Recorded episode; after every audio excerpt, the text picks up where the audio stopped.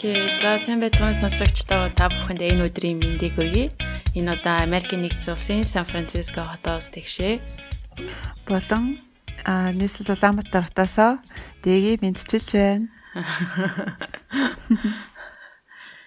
Зя нилээн завгүй үеэрээ бит хоёр нилээн ялцууж байсан ажсан нэг тайм. Нилээл хөл хөдөлгөөнтэй нэг сүүлийн 2 долоо нэг өнгөрөө шít. Дэгийг бас нилээн завгүй байсан гэж сонссон. Харин тий. Тэгээд уг нь бол гоё ном болохоор ингээд э, сайхан тайван уншчмаар байдаг. Хажуугаар нь юмнууд химээр байдаг. Ямар ч үсэг энэ хүртэл уншаад бичих байгаа бол баяртай байна. Аха. За тэгээд бас аналог подкастын хувьд бас маш завгүй бас үе болж таарлаа. Та бүхэн хэрвээ бидний Facebook пэйж дээр бас харсан бол бид нэр шинийн шинэ хөтөлбөрийг саяхан танилцуулсан байгаа. Тэрэндээ маш их баяртай байна. Тэрний юм бэ гэвэл бид тэр анх удаа өөрсдийнхөө Unlock Foundation гэдэг байгууллага байгуулад тэндээсээ оюутан залуучууд зориулсан тэтгэлэг хөтөлбөр саарсан байгаа. За тэгээд энэ тэтгэлэг хөтөлбөрийн маань өргөдлийг 5 сар түлээж авна.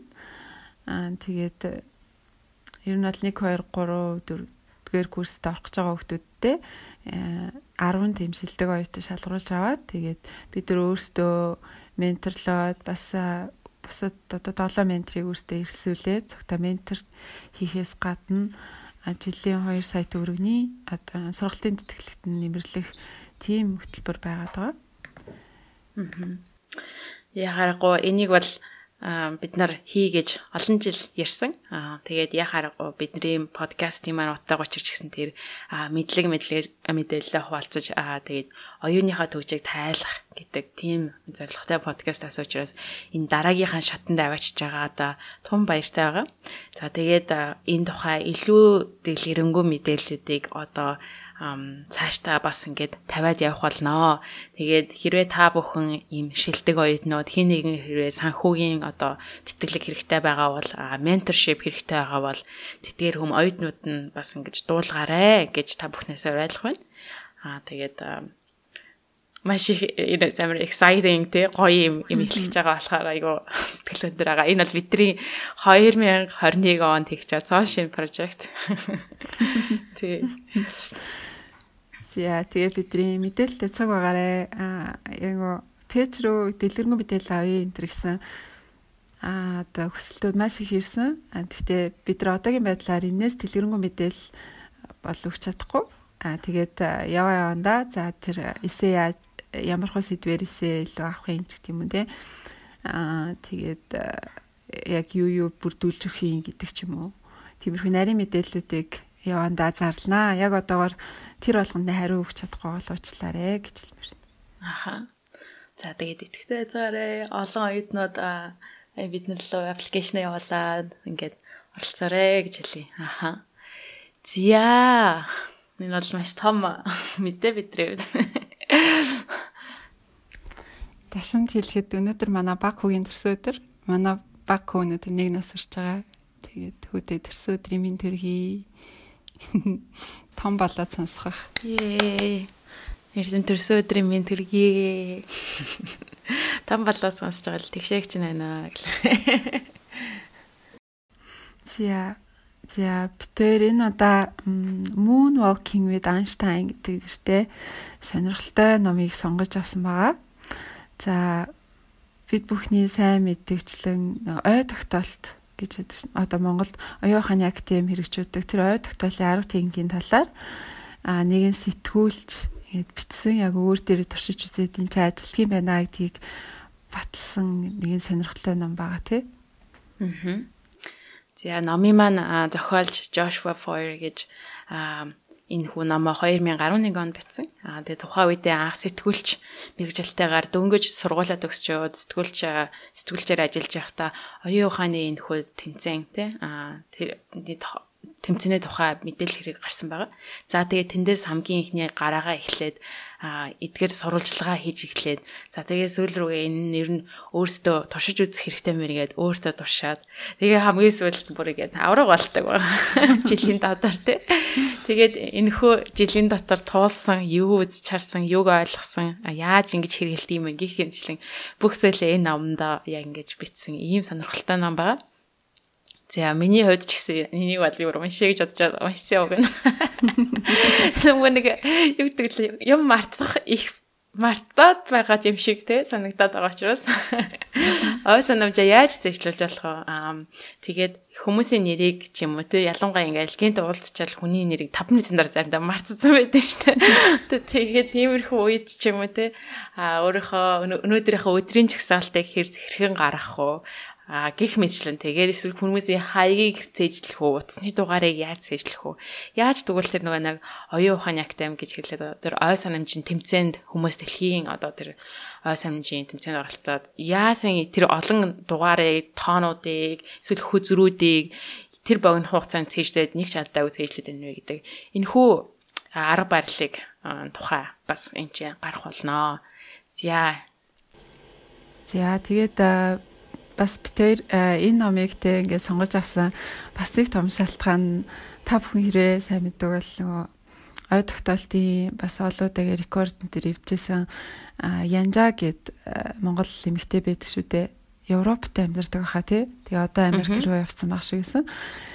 Тэр кул одоо эмэгтэй анх сурагч байхдаа 10 жилээ сурагч байхдаа ингээд уншаад тэгээд би энэ замналаар явах юм байна гэд өөрийнхөө явах чигийг олсон ном нь энэ хамаг инспирэшн авсан, урам зориг авсан ном нь энэ гэж ярьжсэн байхгүй. Тэгэхээр нь өө энэ та хүний амьдралыг тэ өөрчилж чадсан ямар мундаг ном байт юм болоо гэдээ сонирхож байсан. Тэг уншсан чи үнэхээр л хин ч гэсэн үнэхээр техникийг нь эзэмшиж чадах юм бол амжилт гаргаж чадна гэдгийг ингээд ойлгуулгаар тийм ном байсан.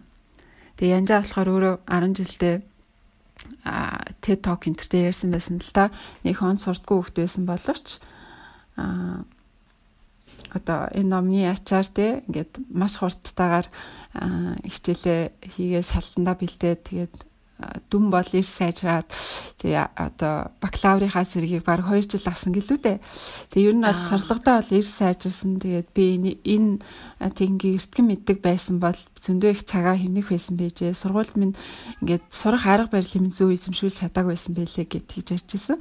Тэгээ өөрөө болохоор тийм үү сургуульд бол явж байгаагүй а ямар ямар boarding schoolчлээ те дандаа л гадаадын тийм гадны одоо боловсролын тийм системээр явж исэн хүүхд мөртлөө тэгж хэлжсэн. Тэгэхээр яг Монгол гэлтгүү дэлхийд даяар ерөнхийдөө ой тогтоол гэдгийг буруу эзэмшүүлээ. Тэгээд боловсролын системдээ бас буруу заагаад идэв гэж магадгүй гэж бодсон. За. За тэгээд ном руу орохоос өмнө уламжлал төсөөрөө подкастынхаа ерөнхий энд тэтгэгчид дуртыг Зэнг фарма эрүүл амьдралын хэмнээ түгээцгээ эрүүл мэндийн чанарыг эрхэмлэгч подкаст тэтгэгч Зэнг фармагаа.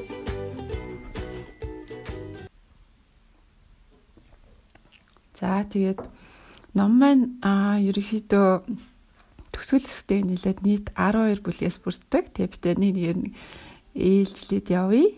За хамгийн ихний бүлэг дээр болохоор the smartest man is hard to find буюу хамгийн ухаантай хүн бол олоход хэцүү байд юм а гэдэг тийм нэгэн сонирхолтой бүлгээр хэлдэг. Тэгээ энэ бүлэг дээр ерөөдөө зохиогч маань яаж энэ ой тогтоолтын энэ арга техник энэ ертөнцтэй холбогдчихвоо тий энэ ертөнцид даан хороход ямар санагчсан талаар гардаг. За зохиогч маань нэг удаа ингээд суралцгаа хийж явж байгаад нэгэн тийм зурагтай таарладаг. Тэр зургийн доотлолт нь дэлхийн хамгийн хүчтэй хүн гэд нэрлэлсэн. Тэгээд тэр зурган дээр яасан бэ гэхээр нэг эрэгтэй ингээд хадаастай орон дээр хөвтцэн дээдлэлт нь хүн гიშгцэн юм байсан. Тэгээд тэрийг харчаад дэлхийн хамгийн ухаантай хүнтэй энэ хүн уучлах юм бол яах болтоо ч гэдэм дээ. Дэлхийн ер нь хамгийн хүчтэй хүн энэ хүн мөн үү ч гэдэм юм сонирхолтой асуулт өөрөөс асуус. Тэгээд гэртээ хараад гуглдсан л дээ. Дэлхийн хамгийн ухаантай хүн, дэлхийн хамгийн хүчтэй хүн гэдэг Тэгээд дэлхийн хамгийн өвчтөе хүнгээ тайсан чи ер нь бол айгүй хурдан гараад ирсэн. Хүндийн өргөлтийн авраг юм Польш хүн гараад ирсэн. Тэгэхээр аа окей энэ бол амарх юм байна. За дэлхийн хамгийн ухаантай хүн гэл тэгсэн чинь зөндөө олон үр дүн гарч ирэл. Тэгэл хамгийн өндөр IQ-тай хүн гэл. Ер нь ухаантай хүний чи юугаар нь тодорхойлох хэрэгтэй болоо гэл. Тэгээ хайгаа үжээс чинь нэг тийм Бен Придмор гэдэг хүнтэй ингээ хайлтын явцад тааралтай. Тэгээ тэр хүн болохоор аа нэг цагийн дотор 1528 аа тийм цифр тээжл чаддаг. Аа тэгээд одоо нөгөө 32 секундэд хүзрийн нөгөө 52 шиг хүзрийн ингээд одоо яцмаа штэ ингээд хамаагүй холцсон байгаа. Тэгээд холцсон байгаа дараалалаар ингээд 52 секундын дотор цээж 32 секундын дотор цээжлсэн ийм дэлхийн рекорд эзсэн юм хүмүүс. Тэгээ энэ ямар мундаг хүн бэ гэл тэгээд өөрийгөө ингээ жоохон бодсон л тэгсэн чинь өөрөө болохоор би ингээ сэтгүүлч мөртлөө айгүй мартамхаа болоод байгаагаа ингээ өөрөө анзаараад тэгээд за наазах юм дээр мартамхаа болж байна. За одоо яадаг чинь те найз өхнийхөө төрсөн өдрийг мартан валентиныг мартан ч тийм үү. За бүр ингээд хөрчөө авчихсан хөрчөнд очсноо би хөрч юу юу авах гэж онгойлгосноо мартан ч тийм шаргшуугийн дотор хоолоо игээд талаагаад мартна гэл. Айгүй бол жижиг жиг юм дээр мартаал мартамхай болол. Хэрвээ би энэ хүн шиг мундаг ой тогтоолтой байх юм бол юу хийж чадах байсан бэ гэж төсөөсөн чинь за би нэгдүгээр тэгээ сайн найз залуу байж болно, сайн найз байж бол Тэгээд хамгийн гол мэрэгжилтэй илүү сайжрах юм шүү те өөрөө сэтгүүлч хүндээ тэгээд зөндөө олон ном мэдээлэл уншдаг боловч тэр нэг нэг айгүй хэрэгтэй мэдээлэл гээл тэмдэглэж аваад доогоор зараал ингэжсэн боловч хэсэг хугацаанд дандаа мартчихдаг. Тэр сайхан санаануудыг би мартахгүй байсан бол надаас ямар гоё бүтээл гарч болох байсан бэ гэл аа тэгэж хайран санагддаг байсан. Тэгэхээр би энэ оюун ухааны юм ой тогтоолтын техникийн юу гэдэм болоо? Хүний эзэмшчэл гээд. Тэгээд тэр Бен Придмор гэдэг хүний ярилцлагыг нь харсан чинь үн чи аюу амархан би бол ингээд дундаж IQ-тэй хүн. Гэхдээ би чад чадсан. Хин ч гэсэн чадна. Хамгийн гол нь ингээд зөв арга техникийн эзэмших хэрэгтэй гэд тэгээ хариулсан юмсан. Тэгэхээр бүр сонирхол нь хөдлөөд тэгээ хэдэн 7 хоногийн дараа Америкийн ой тогтоолын аврах шалгаруулалт тэмцээн 2005 оны тэмцээн эхлэх гэжээс тэгээ тэн дээр нь очиод сурчлага бэлтгэрүүлдэг За тэгээд энэ дээр ноцсон чи ерөөхдөө Америкийн тогтоолтын аврагыг бол ингээд таван төрлөөр ингээд дуралдуулж хагаад шалгаруулт юм байна л да. Тэгээд тус бүр нэг 15 минутын тэмцээн болдог. Тэгээд ямар таван төрлөө гэхээр эхнийх нь болохоор а ямар нэг ингээд хаан чивлэгж байгаагүй шин шүлэг тэр нэгэ бүр 50 мөрийн урттай тийм шин шүлэг өгөөд тэгээд энийг цээжл гэдэг. Тэгээ цээжлээ шалгадаг 15 минутын дотор юм уу да тий. Дээрснэр бол за тэгээд дараагийнх нь болохоор а 99 тийм хүний нүур одоо царай өгөөд тий зураг өгөөд тэгээд доотлол ингээ нэр юмшсан байдаг овг нэртэй. Тэгээд энийг нэг 15 минутын дотор бас цээжлээ. Тэгээд дахиад шалгадаг. За дахиад нөгөө зургуудын нөгөө доотлолт нь аль болох олон цээжилсэн хүнийхээ овг нэрийг бичгэдэг.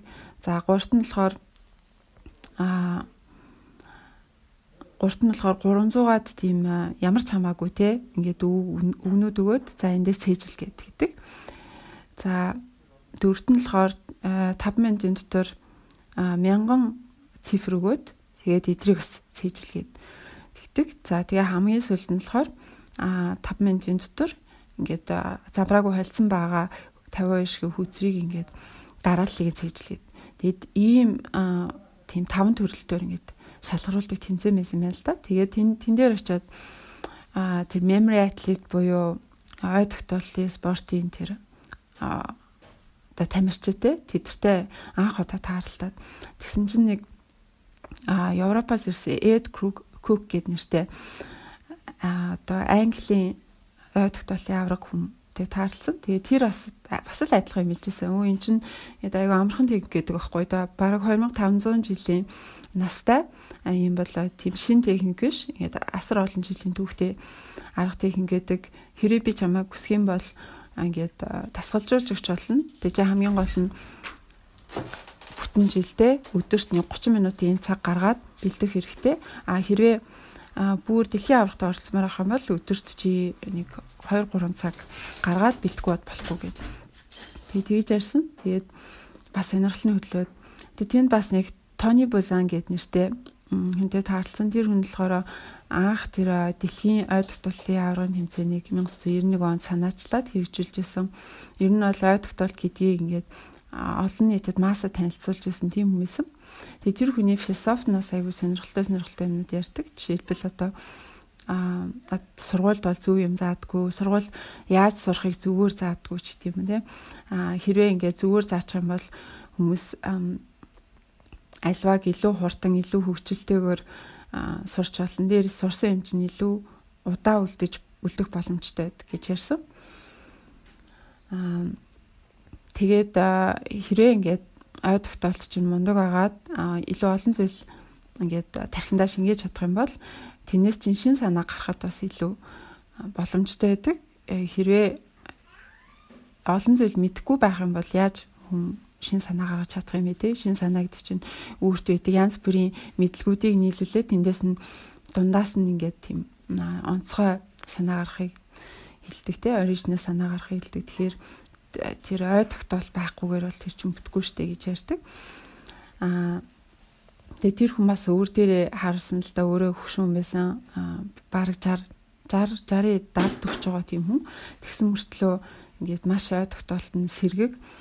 Тэгээд өөрөө хэлэхтэй болохоор энэ бол оо биеийн бусад булчингуудтай л яг адилхан зүйл булчин ингээ хөгжүүлээд авах тусам а хүчрхэг болдогтай адилхан ой тогтоолч нь бас ингээд өдөр болгон өөрийгөө ингээд тасгалжуулаад бэлдээд тах юм бол хөгшөрөх юм бол ой тогтоолч ингээд муудны хийсээ илүүтэйгээр над чиг улам мундаг ой тогтоолтой болох боломжтой. Тэгээд тэгж ярьдаг тийм хүмүүс. Тэгээд тэр хүнтэй уулзаад бас айгүй өөдрөг басан л да өөрийгөө ингээд би улмал ой тогтоолт муудаад явах юм байх та гэд бодож исэн чинь хэрвээ чи тархаа тасгалжуулаад хичээлээ тах юм бол заавал тийм байх шаардлагагүй гэж хэлээд Тэгээд ерөөхдөө эдгээр хүмүүсээс маш их тийм урам зориг аваад тэгээд энэ ертөнцид татагдаж эхэлсэн байгаа. Аа. За тэгээд хоёр дахь бүлэг маань ерөөхдөө хитрхи их зүйлийг сандаг хүн гэдэг ийм гарчигтайгаар эхэлдэг байгаа. За энэ бүлэгт бол за тэгвэл ой тогтоолт гэж яг юу юм ямар хөө байдалтайгаар ер нь явдгийг гэдэг талаас нь одоо нэг тод жишээгээр тайлбарладаг байгаа. Энэ жишээ нь бол 1928 онд Оросын холбооны улсад болсон S гэд нэртэй хүнтэй одоо нөгөө нэг өвчтнийхөө нэрийг нууцлж байгаа учраас бүгдээрээ S гэд нэртэй хүн гэдээ ойлгочих. За тэгээд энэ хүн бол ингээд ажил ажил дээр нэг удаа байж исэн чинь дарга нь ерөөсө чинь миний хэлж байгаа юм ерөөсөө бичиж авсангүй чи ер нь санаж байгаа мó гэдгсэн чинь бүр даргийнхаа хэлсэн 30 минутын өмнө хэлсэн юмыг үг өссөнгөө бүр нэг ч юм алдахгүй хэлдэг байгаа. За тэгээд үүнээс нь бүр дараа нь гайхаа чи ер нь сэтгэл мэдрэлийн эмчтэр очиж үзүүлгэн. Тэгээд очоод сэтгэл мэдрэлийн эмчтэр очиж үзүүлсэн чинь тест хийсэн чинь бүр яах аргагүй ямар ч зүйлийг мартдаггүй бүр нэг ширхэгч ямиг мартдаггүй бүр өг үсэггүй ямиг сандаг ийм шинж тэмдэгтэй хүн болох нь мэдгдсэн байгаа. За тэгээ тэр нь зөвхөн одоо нэг нэг цагийн өмнө ч юм уу 2 7 өдрийн өмнө одоо нэг сарын өмнөх биш. Бүхэл бүтэн 16 жилийн өмнө болсон явдалдаа ч гэсэн яг энэ хүү туршилтын дараа энэ энэ S гэдэг энэ хүнийг ингээд яг одоо тийм инженер нь үзээд ингээд олон жил хянсан байгаа. Тэр үеэр нь ингээд бүр яагарахгүй нэг ч одоо алдахгүйгээр сандаг байсан байгаа. За тэгээд энэ гайхалтай одоо тархины үйл ажиллагаа те нэг ч зүйлийг мартдаггүй энэ зүйл нь бол бас түүхэнд бас маш цөөхөн тохиолддог нийслэлүүдийн нэг. За ингээд яг нарийн хараад энэ хүүхэн хүний онцгой байгаа байдал нь зөвхөн энэ хүн тохиолдсон юм уу гэд яг ингээд харахаар юу басан бэ гэхлээр ерөнхийдөө хүн болгон юм байх боломжтой. А гэхдээ цусгай одоо ямар нэгэн байдлаар тэрнийг нь давтаад одоо сурах юм бол энэ зүйл нь одоо хүрэх боломжтой гэдэг нэг тийм зүйлийг эндээс бол мэдэж авсан байгаа юм л да. Тухайлбал нэг юм сонирхолтой туршилт хийсэн болохоор 16 настай хүүхдүүдэд тий 10 жилийн хүүхдүүдэд ингээд 30 30 30 шиг ингээд зургийг ингээд амар хурдтайгаар үзүүлээд За тэгээд нэг самбартаар гяс гяс гяс ингээд слайд шаваагаар үзүүлээд за тэгээд 30 минутын дараа дахиад үзүүлсэн чинь а нөгөө дахиад үзүүлэхдээ болохоор хоёр зураг үзүүлсэн юм байна л да. Нэг слайдн дээр нэг нь өмнө үзүүлээгүй зураг, нэг нь үзүүлсэн зураг. Тэгээд ингээ 30 минутын дараа үзүүлэхэд тэр богино хугацаанд ингээд баг 1 секунд 1 секунд үд харсан зургуудаа хүүхдүүд ерөнхийдөө 80% зөв таасан. А энийг өмнө харсан, энэ нэг харсан, өмнө байсан байсан ингээд байгаагүй байсан гэд. За тэгээд энэхүү туршилтаа бүр 30 зураг биш бүр 10 мянган слайдны зураг үзүүлсэн ч гэсэн хүмүүс ердийн хүмүүс штэ тий нөгөө нэг бүр ердийн биднэртэй адилхан энэ хүмүүс бүгдээр 80% байна дандаа зөв таасан. А энийг өмнө харсан юм байна гэж. Тэгэхээр а энэхүү зүйл нь юу вэ гэхээр 30 минут ойролцоогоор бол хүмүүс нь оюун ухаанд үнийг бол ингэж хадгалах боломжтой 30-аас дээш минут ирэхээр ерөнхийдөө бол ингээд өмнөх зүйлээ ингээд мартай хандлагатай байдаг. А гэхдээ энэс юу гэж хэлэх гээд байгаа юм гэхээр ямар ч хүний оюун ухаан ой санамж идэг нь бол маш ийм сайн чадвартай зүйл байдгаа гэдгийг бол эндээс хэлэх гээд байгаа юм. За тэгээд Ерхийдөө ойлгож ирсэн зүйл нь болохоор бид нар харсан бүх зүйлээ оюухаандаа, ой санамжиндаа ямар нэгэн байдлаар хадгалдаг. А гэхдээ цаг хугацаанаас болоод тусгай одоо яг сансан зүйл нь одоо ингээд мартагдах тий мартагдах буюу алга болох гэдэг зүйл бол яа харахгүй байдаг. Тэр нь бол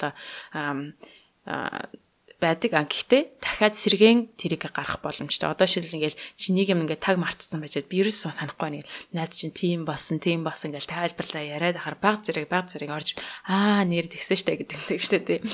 Тиймэрхүү юм байдаг. За тэгэхээр ерөөсө харсан зүйлээ бүгдээрээ яг санддаг юм байна. За энд бас нэг сонирхолтой зүйл нь юу байсан бэ гэхээр энэ хүмүүс л дээ. Би нэг зургаар ямиг айгүйг цэжилдэг фотографи memory гэдэг шүү дээ яг л ингээл нүүрний өмнө зураг харагдаж амиг цэжилдэг гэдэг. Гэсэн хэдий боловч энэ нь бол яг шинжлэх ухааны батлагтайг үзвэл тийм ямар нэгэн тийм нотолсон ямар ч баримт байдгүй тийм зургаар цэжилдэг гэдэг. А нэг номны хуудас гарч ирэл цэрлээд байна гэдэг тийм байдгүй гэсэн. а тэр бол маш энэ сонирхолтой санагдсан энэ бүлэг дээр. За. За тэгвэл энэ гайхалтай энэ ой тогтоолтын тэгвэл нөгөө нэг зургийн memory гэж байдгүй юм бол энэ гайхалтай ой тогтоол энэ хүү Орсын иргэн S гэдэг хүнд яаж тохиолдсон бэ гэхлээр S гэдэг энэ иргэн болохоор synesthesia буюу энэ бол нэг төрлийн ой тогтоолтын маш ховор тохиолддог ийм өвчний одоо disorder гэх юм өвчин ч гэж хэлэх юм л да хэвийн биш ажиллагаатай байгаа гэсэн. За тэр нь юу болдог гэхлээр бид нар бол ингээд тоог ч юм уу үсэг харахаараа бид нар нэгийн тоо харах юм бол бид нар нэг гэж боддог тий. Хоёрын тоо харах юм бол энэ хоёр байна гэж боддог. Харин энэ synesthesia гэдэг ийм э, одоо шинж тэмдэгтэй хүмүүс ямар нэгэн зүйл харахаараа түүнийг нь болохоор өнгөөр мэдрэмжээрээ эсвэл бүр амтаар тий эсвэл бүр ингээд одоо ингээд бэрчгэр вэнчгдэг юм уу одоо ийм смут байна гэж юм ийм байдлаар шал өөрөөр хүлээж авдаг. За тэгээд энэ S гэдэг хүний хувьд бол тоонууд хүртэл характертай байна гэж байгаа байхгүй юу? Тухайлбал гэх юм бол нэгийн тоо гэд харахаараа юу гэж хэлдэг вэ гэхлээрэ ийм амарлаа гэж булчинлаг ийм өөртөө ихтэй эрэгтэй хүн гэж хардаг. Хоёрын тоо гэхлээр ингээд айгүй гой уран найлахаа эмхтэй гэж хардаг. Гурвын тоо гэхлээр нэг юм гонигтай хүн байна гэж хардаг. Гэх мэтчлэн те. Яагаад тийм гэдэг нь мэдэхгүй Гэхдээ ямар нэгэн тоо харахаар л тийм юм шиг харагдав. Жишээл 87 гэж нэг тоо байхад тэр хүн болохоор нэг бүдүүн эмэгтэй эрэгтэй хүн сахалтай эрэгтэй хүн хоёр гэж ингэж хардаг гэж байгаа байхгүй. Тэгээд тэр бүх юм ингээд харсан болгоно одоо ямар нэг утга илэр хэлдэг. Аа за тэгээд S гэдэг юм хүний хувьд болохоор харахаараа юу нэгцүү байдаг вэ гэхлээрэ аа дүрсэлж болдгоо өгнүүд маш хэцүү байдаг ойлгодгоо гэж байгаа байхгүй. Тэгэхээр тэр нь одоо тухайлбал хязгааргүй гэдэг үг байгаа шүү дээ. Хязгааргүй гэдгийг одоо яаж дүрсгэх юм те? Эсвэл nothing гэдэг ч одоо шилбэл хий хоосон зүйл гэдэг үг байгаа шүү дээ. Хий хоосон гэд. Тэр үгийг яаж дүрслэх вэ гэхлээр ингээд тодлогоо нь ингээд баг ингээд задрах гэх юу бол яаж дүрслэх юм мэдгүй яаж яах мэдгүй юм болд юм байна л да. За тэгээд а эндээс бас Яаж тэгэхээр эдгээр дүрснүүд нь яаж одоо тархинд ороод яаж санаах ой санамжинд үлддэг вэ гэдгийг одоо тайлбарлахын тулд бас тархиныхаа тухай бас бид нар жоохон дурдах хэрэгтэй болох. За тархи гэдэг маань ерөөхдөө бүр 100 тэрбум ас илүү нейроноос бүрддэг. Тэгээд нэг нейрон нь нэг ширхэг тэр тэр олон 100 тэрбумаас илүү нейронууд нь болохоор нэг нь хүртэл ойролцоогоор 5-аас 10 мянган ширхэг connection буюу нөгөө бусад нейронуудтай холбогдох боломжтой. Тэгээд ингээд энийг төсөөлөх юм бол агуу том network ийм холбоосууд үүссэн байгаа юм л да.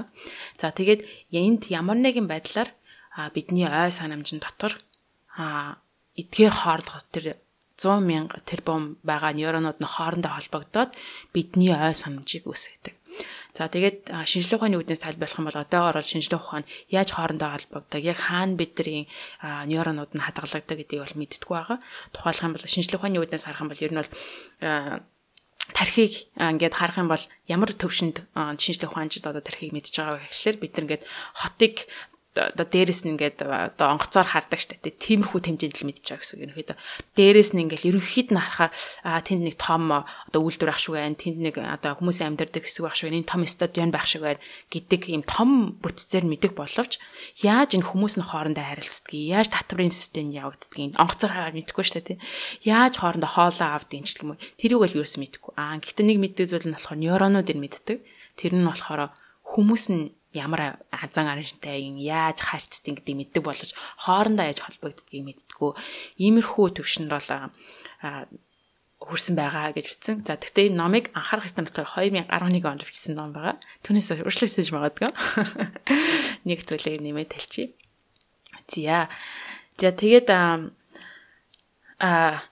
энэ S гэдэг энэ хүний хувьд болохоор заримдаа нэг зүйлүүдийг мартдаг.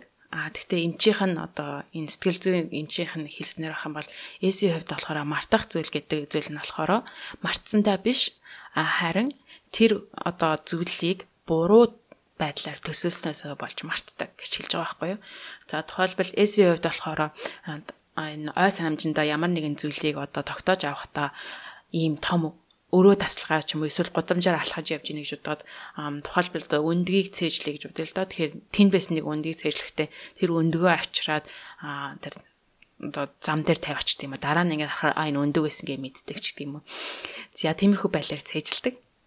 За тэгээд хэрвээ тэр өндгийг эс ямар нэгэн байдлаар мартах юм бол яага мартсан байв гэсэн чинь тэр өндөг болон хана нь адилхан өнгөтэй байсан учраас өндгөө анзаараагүй явцсан байгаа нь бол байгаа. Тэгтээ өндгөө анзаараагүй явц учраас тэрийг мартсан байдаг гэдэг. Иймэрхүү байдлаар цэжилт юм байна л да. За тэгээд энэ тухайн яаж оюу хаан юмаа цэжилдэг гэдэг тухай нь бол ингээд дахиад дараагийн бүлгүүд төр бол улам тодорхой ярих болно. А гэхдээ одоо эндээс нэг юу харахаар хараад байна гэхэлэр энэ хөө эсийн хувьд болохоор нэг хэцүү зүйл тохиолдсон нь болохоор юмыг мартах гэдэг зүйлийг ерөөсөө мэддэггүй. Түүнээсөө болоод маш амьдрал нь бас хэцүү байсан. Учир нь хэмээл бүх зүйлийг нэг болон ширхэг болгон одоо сандаг байсан. Тэгээд түүнээсээ болоод одоо мартах гэдэг зүйлийг одоо хэрэгжүүлмээр болдог. Тэгээд мартах урлаг гэж байгаа хгүй мартах урлагийг сурыг гэдэг. Тэр нь юу ийсэн бэ гэхлээр ямар нэгэн зүйлийг энэ утга учиргүй маа гэдээ орхичхоор мартчихдаг юм байна л да. Зя энэ маш ингэ сонирхолтой бүлгүүд байгаа болохоор зөндөө юм ямар байсан чинь нэг мэдсэн чинь цаг айгүй явж байгааг анзаарлаа. Чи та хоёрхан бүлэг ярьсан чи 27 минут байна. Дахиад нэг жишээ ярьчих юм лөө. За тэгээ гол нь анчнаас юу хэлэх гээд байна гэхээр энэ оюун санааны одоо маш өндөр ой тогтоолтой хүмүүс тий оюун санааны одоо ой тогтоолоор хичээлдэг хүмүүс бол яг S энэ хүн шиг ер нь ямаа зэжилдэг байсан юм байна. Ямар нэгэн зүйлийг ингэж visualize буюу одоо зургаар ингээд дүрслээд одоо тэрийг энэ space бод spatial navigation буюу орон зайд авчиж тавьдаг. Ингэж юмнуудаа зэжилдэг байсан юм. Тэгэхээр яг л энэ олноо нэг ойн санааны одоо тамирчтай ингэж юм атажилт. За тэгээ энэ тухай нь бол ингээд дараагийн бүлгүүдээр илүү ингээд тодорхой ярих болно.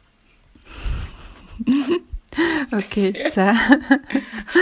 Э за тэгээд түрүүн нэг ярьжсэн Эд Кук гэдэг Английн а ойдогтолын тамирчин маань ерөөхдөө манай зохиогч Жош Форд гээд коуч хийн гээд тасгалжуулагч хийн гээд тохирсон. Тэгээд а зохиогч маань ерөөхдөө энэ ертөнц рүү эргэлт буцалгүй ороод те ямар ч байсан нэг жил практис буюу дадлага хийхээр болсон. За За тэгээд энэ 3 дугаар бүлэг дээр болохоор the expert expert буюу мэрэгчлэтнүүдийн мэрэгчлэн гэдэг нэртэй юм сонирхолтой бүлэг байна. За хүнийг ер нь юу одоо тийм мэрэгчлэн болгох юм бэ те? Бусад анхан шатны хүмүүсийг бодвол мэрэгчлэтнүүд юугаараа ялгарт юм бэ гэдэг талаар сонирхолтой юмнууд ярина. За жишээлбэл а энэ дээр нэг сонирхолтой жишээ байна л да. Тэр нь болохоор дэгдэхэгтэй ингээд төрөнгөт нь фермжлага эрэгтэй дэгдэхээ өндөг гаргадаггүй болохоор цаашаа төсвөх шаардлагагүй. Тэгээд ингээд аль болох хурдан тэр эрэгтэй дэгдэхэнүүдийг ингээд одоо алдгал юм шиг байгаа юм л да. Хайд юм алд юм уу те ямар ч засаа өсгөх өсгдүүн байна. Тэгээд өсгöd авах юм бол удаа өсгөх тусмаа нөгөө тижэл хоол байр сав гэх тэрний үнэн нэмэгдээд явандаа нөгөө бидний гар дээр их өндөгний үн нэмэгддэг юм байна л та. Тэгэхээр тэр эргэтэй дэгдэхийг аль болох баг дээр нь аа энэ эргэтэй энэ нэмэгтэй гэд эртхэн мэдээд ингээд эргэтэй дэгдэхийг зохицуулах хэрэгтэй байдаг. Гэтэл эргэтэй эмгтэй гэдг нь хүйсэн тогтоогдох хүртлээр дэгдэхээ 4-өөс 7 4-өөс 6 7 хоног болж иж мэдэгдэг. Тэгэхээр 4-6 7 хоног ингээд ямар хүйс нь мэдэгдэхгүй баахан дэгдэхээ ингээд тижээхээс үр аргагүй болдог ийм нэг салбарын асуудал асар их одоо хойдол нь мөнгө яригддаг те кост яригддаг тийм асуудал байсан юм байна. Тэгээ энийг болохоор японочч хийсэн юм байна. А Японд а нэгэн одоо 2 жилийн хугацаатай явдаг одоо юм нөгөө дэгдэхний хүйсийг тогтоодог сургууль гэдэг гинэ. Zen Japanchik Sexing School гэдэг нэртэй.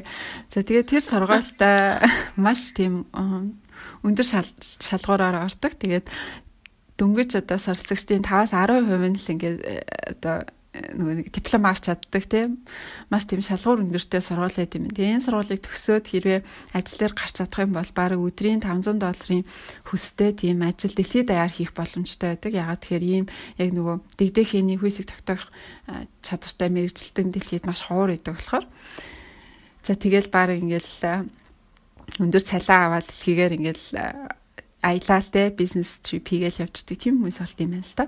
Тэгээ энэ хүмүүсийн нууцыг та нар яаж ингээд дэгдэхний хүүсийг мэдээд байна гэх тэнгүүт үн чи айгүй олон дэгдэхээ харж иж л мэддэг те яг тийм ингээд хэлчих юм ерөөсөө байдгүй.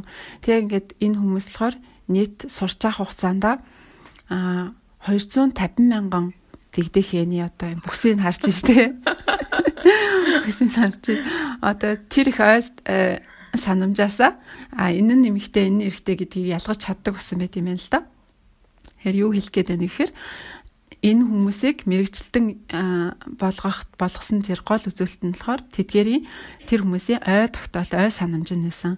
Тэр 250 мянган тэгдэхин дээр ажилласан тэр memory байсан байна тий. За тэгэхээр зохиогч маань энэ дээр тэгэж онцлоод байгаа юм л да. Ой санамж гэдэг бол мэрэгчлэнүүдийн хувьд зүгээр нэг дагалдах бүтээгдэхүүн биш харин гол амин сүнс нь байт юм аа. Хамгийн гол одоо хүнийг мэрэгчлэн болгодог зүйл чинь ой тогтоолт нь байт юм аа гэж ингэж хэлсэн байдаг. За тэгээд зохиогч маань нөгөө сэтгүүлч болохоор айгүй олон зүйлийг ой тогтоолтой холбоотой бүхэл зүйлийг ингээл судлаал те шаардлагатай хүмүүстэй шууд очиж уулзаал ингээ явдаг юм байна. Тэгээ судлаа хийжс чинь аа нөгөө төрний хэлжсэн Тони Базан гээд ой тогтоолтыг олон нийт танилцуулсан хүнээс өмнө ингээд ой тогтоолт дээр яг төвлөрөөд аа эрдэм шинжилгээний ажил хийжсэн нэг профессор байсан. Тэр нь болохоор Андерс Эриксон гэдэг нэртэй Флоридагийн их сургуулийн профессор.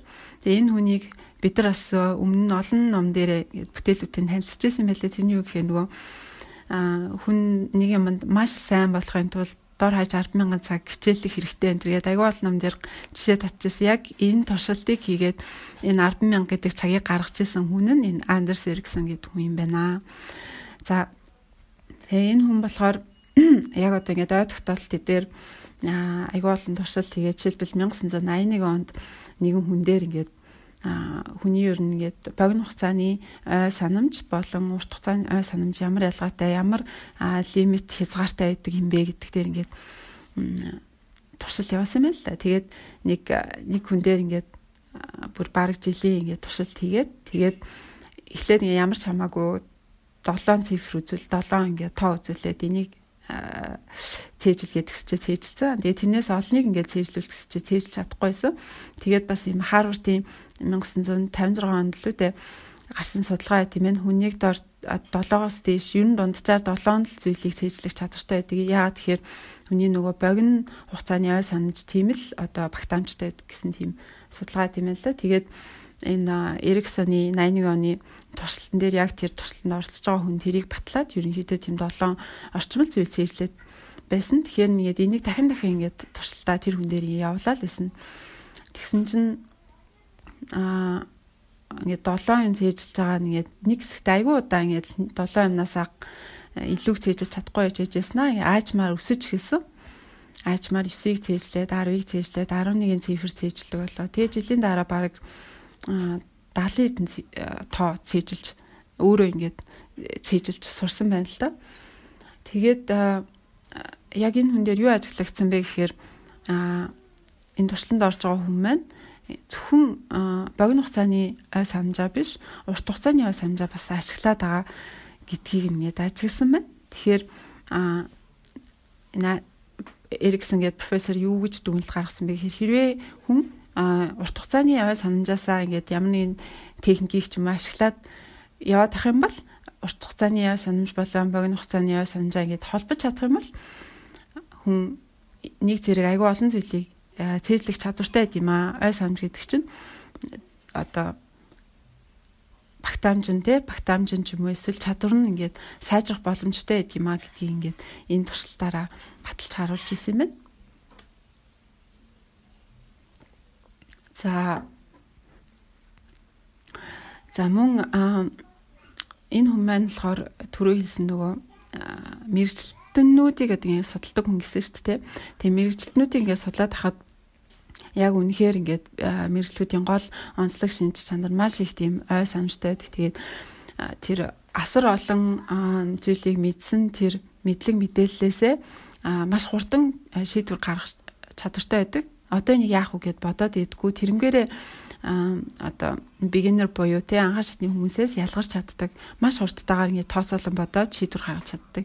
Энийг болохоор нэг шатарчдын жишээн дээр бас тайлбарлаад байгаа юм л да. Тэрний юу гэхээр шатарчд бол ингээд шатар тоглож байгаа хүмүүсийг нэг хараад өө шатрын тоглолтын энэ дээр явж байгаа юм байна. Одоо цаашлаа ингээд үргэлжлэх юм байна гэд асар хурдан хугацаанд ингээд тэр алгоритмуудыг бодоод өөрөө ч мэдлгүй ингээд дараагийн нүүдлүүдийг кяс кяс шийдээд явж явчих чадвартай байд юм л да. Тэгээ бас шатар тогсныхаа дараа бүх нөгөө аа өөргийг одоо бүх үйдлийг те ингээд цээжилсэн. Тэгээд тэрийгэ хийлгэх чадвартай байдаг. Яагаад тэгэхээр шатрын мэрэгчлэлтэн шатрын одоо маструуд яаж ингээд сайжирдаг вэ гэхээр асар олон цаг ингээд өөртөө олон бусад хүмүүстэй тоглоод тэр ийм нөхцөл ингэдэг гэдэг тэр алгоритмуудыг нүүдлүүдийг бүгдийг цээжилсэн байдаг. Тэгээд хин олон тийм нүүдэл одоо алгоритм цээжилж чадна тэр хүн нь илүү мундаг болт юм байна л да. Тийм ч болохоор ингээд шатрын ертөнцид гинтхэн энийг юм сод ухаантан гарч ирээл дэлхийн аврах болцдгоо хамгийн сод ухаантай хүн ч гэсэн одоо жишээлбэл нэг 9 настай хүүхэд ингээд аягүй сод ухаантай те шатрын ертөнцид гарч ирлээ гэхэд тэр хүүхэд Бобби Фишер гэд нэртэй хүүхэд байсан юм л да. Тэр хүүхэд хүүхэд ч гэсэн 15 наснда ингээд дэлхийн авраг болсон тэр хүртлээ 6 жил ингээд өдөр шөнөгүй шатаж тоглож тэр олон нүүдлүүдийн алгоритмуудыг ингээд цээжж шатрын авраг дэлхийн авраг болж исэн. Тэгэхээр одоо нэгдүгээр тол ой санамж оюухан гэдэг маань багтаамжийг нэмэгдүүлэх боломжтой, нэг дор олон зүйл цээжлэх тийм чадамжтай болох боломжтой. А хоёрдугаар гэх юм бол хэрвээ ингээд та ямар нэгэн зүйл сайжрыг гэх юм бол тухайн зүйлийнхаа талаар асар олон мэдээллийг яалтчгүй ой санамжиндаа үлдээхээс үр аргагүй, цээжлэхээс үр аргагүй гэж ингэж хэлж байгаа юм. Тэгээд зохиогч маань энэ Эриксон гэдэг профессортай холбогдоод би ингээд ийм одоо өөр төрөө нэг жилийн хугацаатай туршил хийх чамаа гэдгсэн чинь нөө наач ямар сонирхолтой би би хизээч ингээд анхан шатны хүнийг э, одоо мэрэгчлэн болж байгаа тэр процессыг судалж үзээгүй чи ингээд надтай нэгдээд энэ туршилтаа надтай цуг хийгээч гэдгсэн. Тэгээд энэ Эриксон профессор манай зохиогчид энэ нэг жилийн хугацаанд ерөнхийдөө энгүүл ой санамжаа ой тогтоолтоо улам нэмэгдүүлж болохоор энэ гэдэг иймэрхүү гайданс буюу чиглүүлгүүдийг ингээд өгдөг байгаа. Тэгэхээр зохиогч маань ерөнхийдөө зүгээр нэг сонирхоод хийчээгөө бас айгүй олон зүйлийг хажуугаар нь судлаа тийм мэрэгчлүүдээс зөвлөгөө аваад ингээд нэг жилийн хугацаанд бэлтгэл хийхээр болж байгаа гэсэн үг. Тэгэхээр та бүхэн өөрсдөө нэг жил туршаад үзсэн чинь авраг болохгүй санаа зовсны хэрэггүй. За. За дараагийн бүлэг маань болохоор дэлхийн хамгийн мартамхай хүн гэдэг ийм нэртэй байгаа. За энэ нэг энэ хүн энэ дээр бол нэг ийм EP гэдэг энэ хүнийг өвчтний жишээг ярьдаг байгаа л да. Энэ болохоор Америк нэгдсэн улсаас нь тэгээд 84 настай юм хөвшөө хүн байдаг. А гэхдээ залуу байхдаа аль 50-аад 60-аад настай байхдаа энэ тархинд нь том тийм яршилт үүснээс болоод нэг өдрөл тархиныхан дотор ингээд баг башхны чинээштэй том хэмжээтэй ийм том хоёр зүйл ингээд үүссэн байсныг нь бол мэдэж авсан. Тэгээд яаралтай хагалгаанд ороод тэрхүү хоёрыг хоёр том зүйлийг нь башхны том хэмжээтэй тийм яршсан байсан зүйлийг нь авснараа ерөөсөө ингээд ой санамжаа алдсан ийм хүн байгаа. За энэ иймэрхүү байдлаар ер нь ийм яг одоо шинж тэмдэгтэй хүмүүс бол маш ховор байдаг. Учир нь юм бол энэ EP гэж энэ өвчтөн болохоор яг хэвийн амьд юм зүйлүүдээ ойлгодог. А тэгээ богино хугацааных нь тэр ой санамж нь бол ингээд алдсан. А бас дээрэс нь хугацааных нь бас ингээ ой санамж нь алдсан. А гэхдээ яг ингээд анхаарлаа төвлөрүүлээ тухайн хүн EP гэдэг нэг маань яг анхаарлаа төвлөрүүлээ тантай ярих юм бол яг хэвийн хүн шиг ярина. Ямыг ойлгох чадвартай, зөв хэсмүүдийг мэддэг. Тэгээд IQ-ны хүртэл 100-аас дээш өндөр түвшинтэй тэрөөсөн яг хэвийн ажилдаг. А гэхдээ гиг банд анхаарал нь сарнихал юм бол нэг юм ярьж байгаад нэг жишээ ярьж хажуу талаар цонхоор хүн явахт нь цонхоор харчаад тэгээ буцаад ирэхэд яг юу босныг сандаггүй хин сууж байгааг мэддэггүй ийм нэг юм содон одоо шинж тэмдэгтэй хүн байдаг. За энэ хүний тухайг одоо ерөнхийдөө судалдаг. Энэ хүн бол ерөнхийдөө одоо ингээд яг ингээд харах юм бол юу болоод байгааг ойлгож байгаа, хараад байгаа. Гэхдээ одоо нөгөө нэг кассетгүй видео бичээд байгаатай л гэсэн үг адил л да. Одоо ингээд бичээд байгаа хэрнээсээ мемори нь байхгүй гэсэн үг. Тим хүм энэ тухай одоо гардаг байгаа. За тэгээд эхнэрээс нь асуугаад бол ерөөсөө энэ өвчтөн маань болохоор хийсэн гэд юу ч юу ч мэдтгүү өөртөө одоо ийм өвчтөй байгаагаа ч мэдтгүү. А тэгсэрнээс ингээд бүх юма хэвэн хийдэг. Бүх юма одоо жишээлбэл яаж хоол идэх ёстой байгаач мэдэн ч гэмүү те хэвэн ярьдаг. А гэхдээ ингээд нэг дахиад анхаарал сарнахад байхгүй болчдаг. Аа тэгээд энэ тухайн үн болохоор өшөөл өглөө босоод цайгаа уучаад тий ороо засчаад тэгээ дахиад радиогоо сонсоод явж ирсэн гів гинт дахиад өглөө бос дахиад цайгаа уугаад эхэлтий ягаад гэх юм бол цайгаа уснаа марцсан гэх мэтчлэн ийм одоо одоо л яг ингээл хэлэх юм бол яг одоо үед амьдарч байгаа юм хүн л гэсэн үг байхгүй өмнөх юм аа санахгүй А тэгтээ бүр дээр үеийнхаа мэдээллийг бас сандаг. А тэгээ тэрнээс хойших мэдээлэл бол ерөөсөө сандаггүй.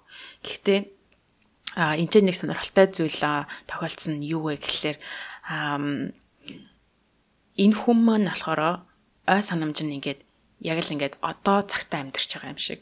Юу ч санахгүй өнгөрснөдөө стрессдэггүй тийм болохоор байн аз жаргалтай байдаг инээгээл одоо ойрын хавийнхаа хүмүүстэй сайхан ярина инээн хуршүүдэн дуртай ирээдүйгээ санаа зовдгоо. Учир нэг юм бол өнгөрсөн байхгүй учраас ирээдүйн тухай бодох шаардлагагүй бодсон ч гэсэн дахиад хэдхэн секундын дараа мартчихдаг энэ нь бол яг л нөгөө нэг буддистуудын хэлээд байгаа шиг яг одоо амьдарч байгаа тийм хүн болж тарж байгаа юм л да.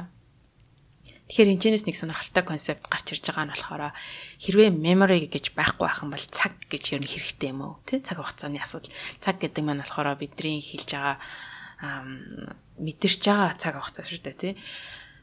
Хүмүүсийг ингэж яг анзаараад байх юм бол нэг өдөр эсвэл нэг цаг хүн болгонд өөр өөрөөр мэдэгддэг. Тэрийг нь бол мэдээж та бүхэн анзаарах байх. Заримдаа ингээл цаг ерөөсөө явж идэг хүлээгээл хүлээг явж өгдөггүй. Заримдаа цаг чинээсээ харсан юм шиг ингэж өнгөрдөг.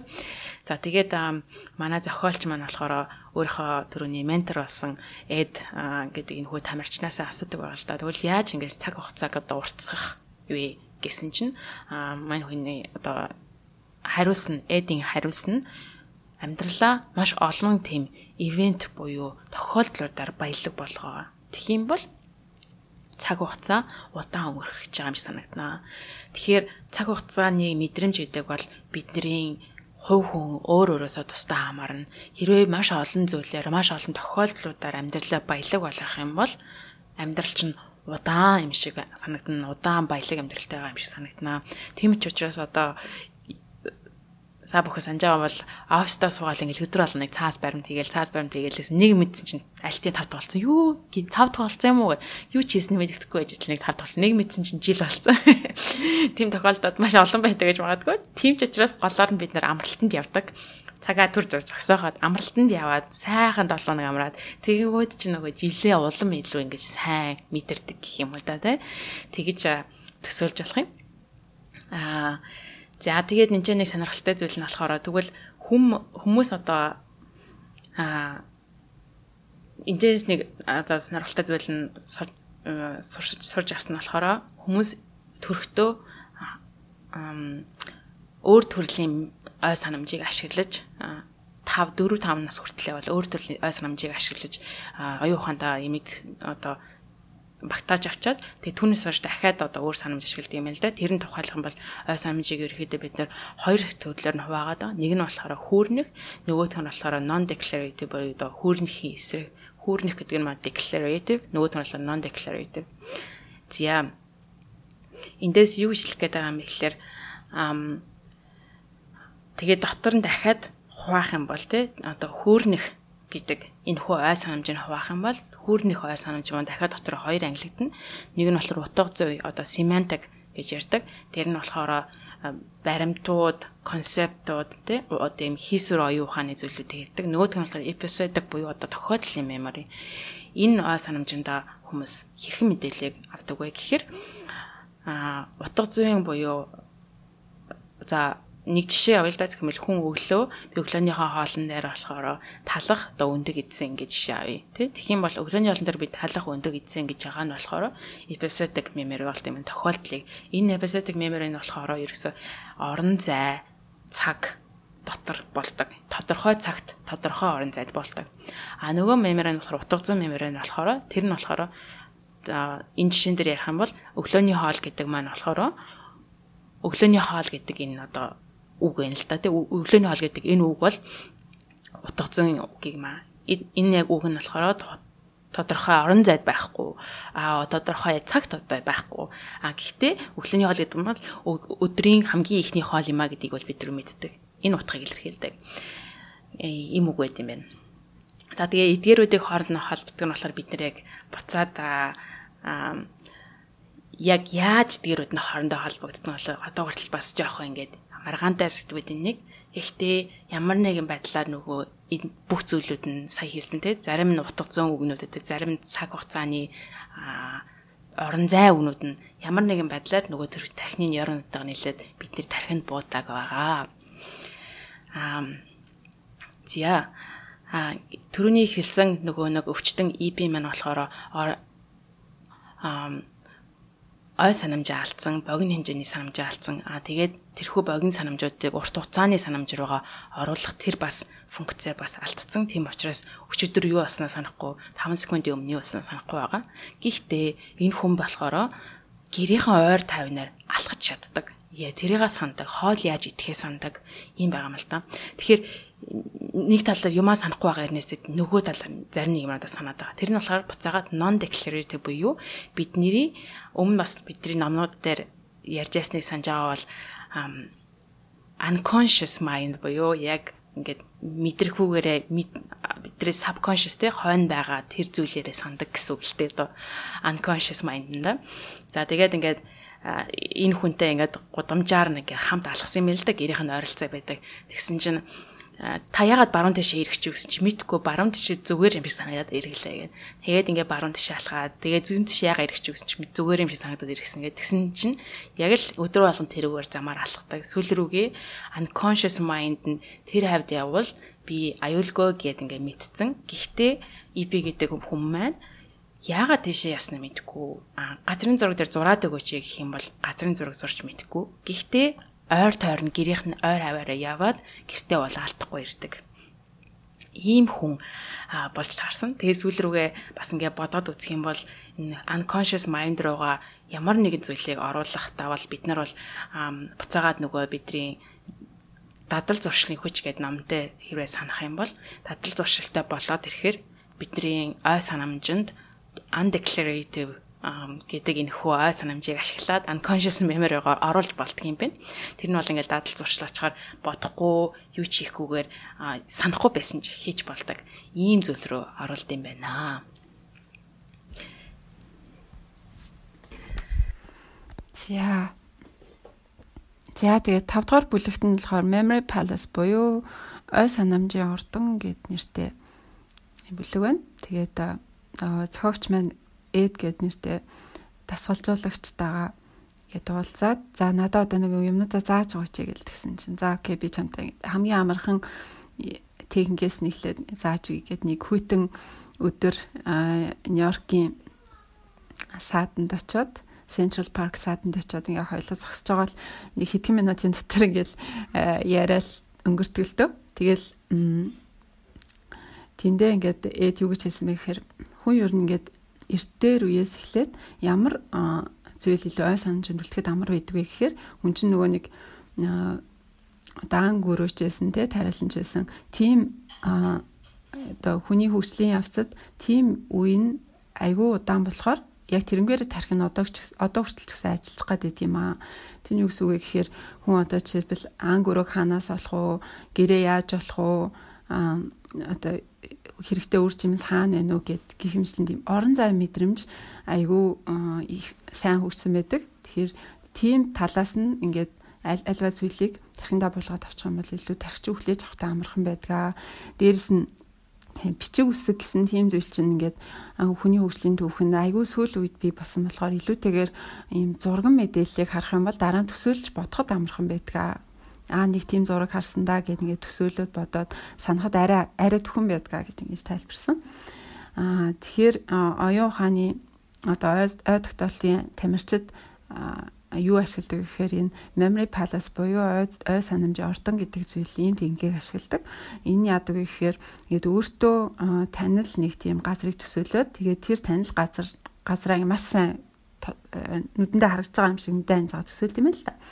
Тэгээд тэндээ ингээд цээжлэмэр байгаа юмнуудаа өрөөд өрөөд өрөөд явцдаг. Аа за тэн дээр нь би одоо өөрийнхөө гэрийг төсөөлчлөө гэж бодоход гэртээ орлоо. Тэндээ тийм юма тавилаа, эндээ юм юма тавилаа, тэглээ инглээ гэд бүгдийг цээжчихдэг.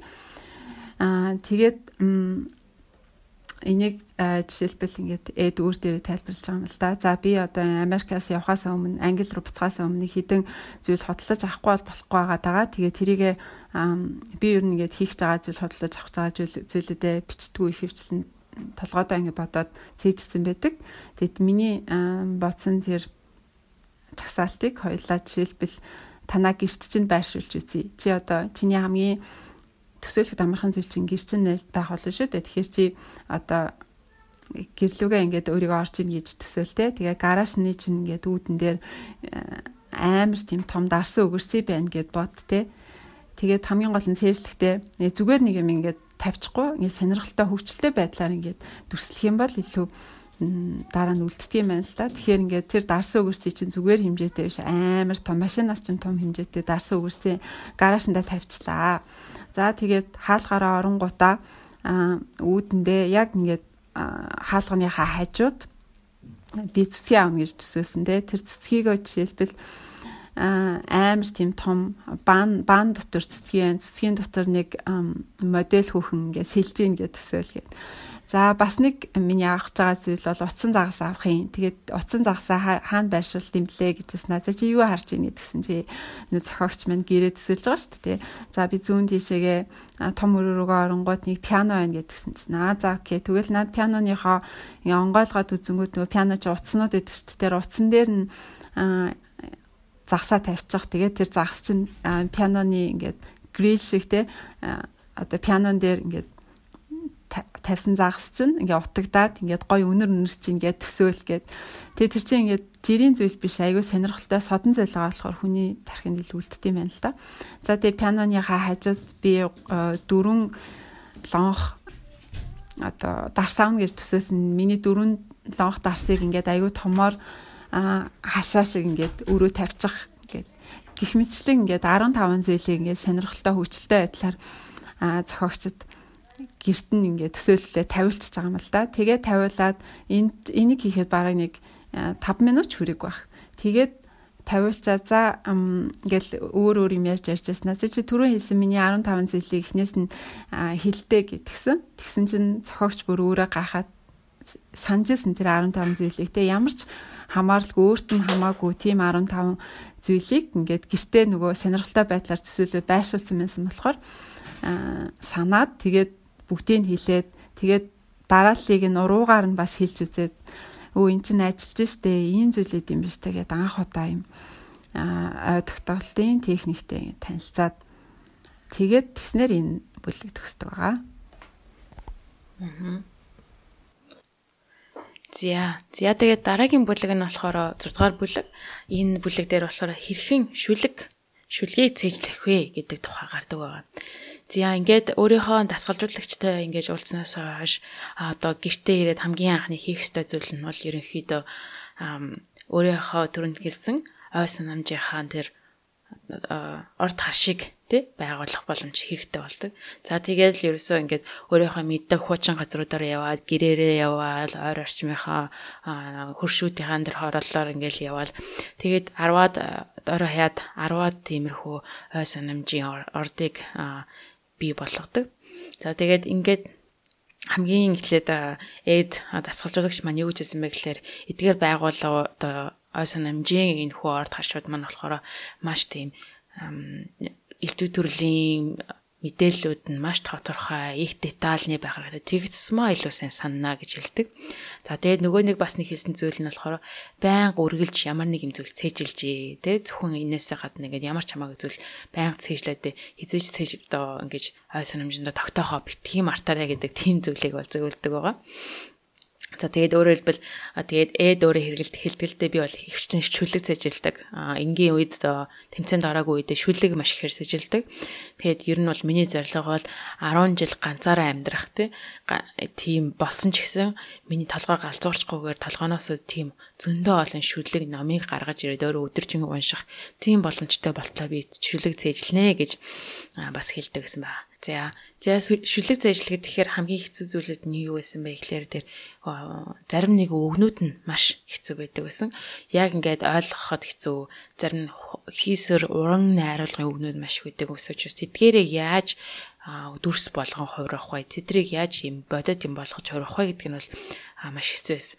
За тэгээд энэ тухай ер нь сурахаар ингээд англи руу дахиж дэлхийн тэмцээн ойртогт хэмжээнд тэмцээн болж исэн учраас аа тийш дахиж явдаг байгаа. За тэгээд энэ тэмцээн дээрээс ингээд харсан чинь ер нь шүлэг цэжлэх гэдэг бол маш олон төрлийн техник гэдгийг байдаг гэдгийг бас мэдэж авсан байгаа юм л да.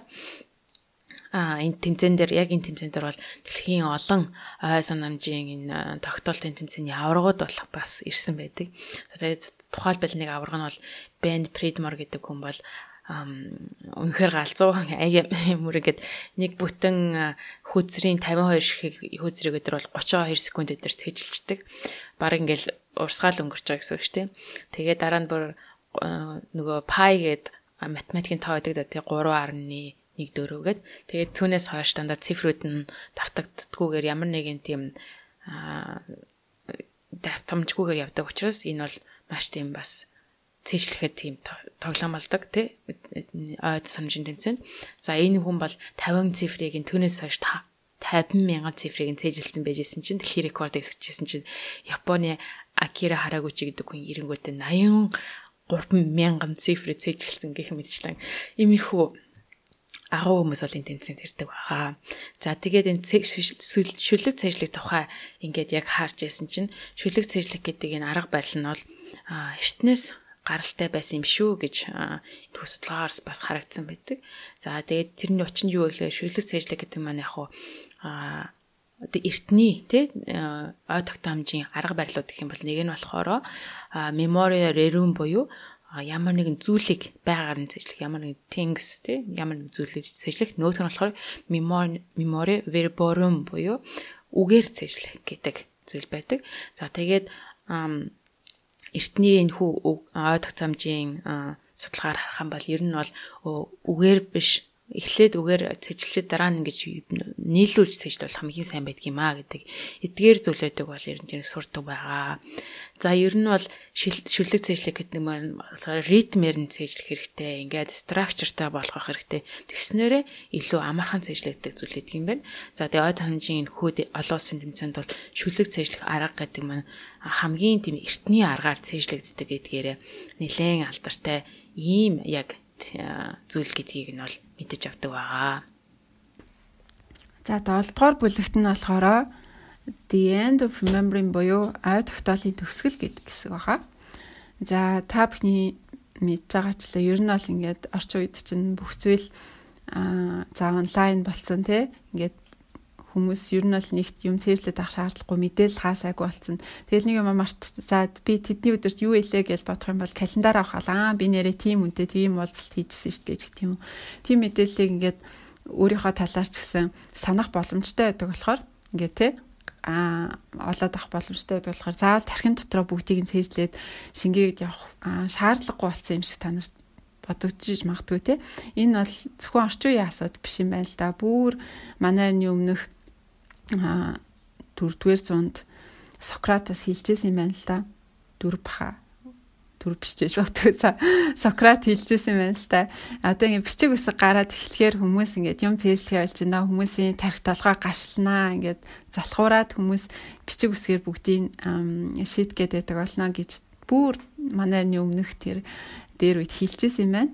Тэгтээ ингээд тим хурд нь бүх зүйл тухайн үед өөрчлөгдөж байгаа. Ягаад тэгэхээр тухайн үед чинь бичиг үсэг нөгөө сонирхолтой одоогийн бидний бичиж байгаа шиг үг хоорн хоорн заа авч бичдгүү тасал авч бичдгүү цэг тавьж мэддгүү байсан юм байна. Тэгэхээр ингээд бүх үгнүүдийг нийлүүлээд үргэлжилсэн бүх номчин тэ тэр чигээрээ эхнээсээ төгсгөл хүртлээ ямар ч заа авахгүй ингээд тийм зүйл өгдөг. Тэгэхээр тэр зүйлийн агуулгыг ном дээр бичсэн зүйлийн агуулгыг нэг мэдтгүүл хүн биш бол тэр номыг уншаад ойлгохгүй.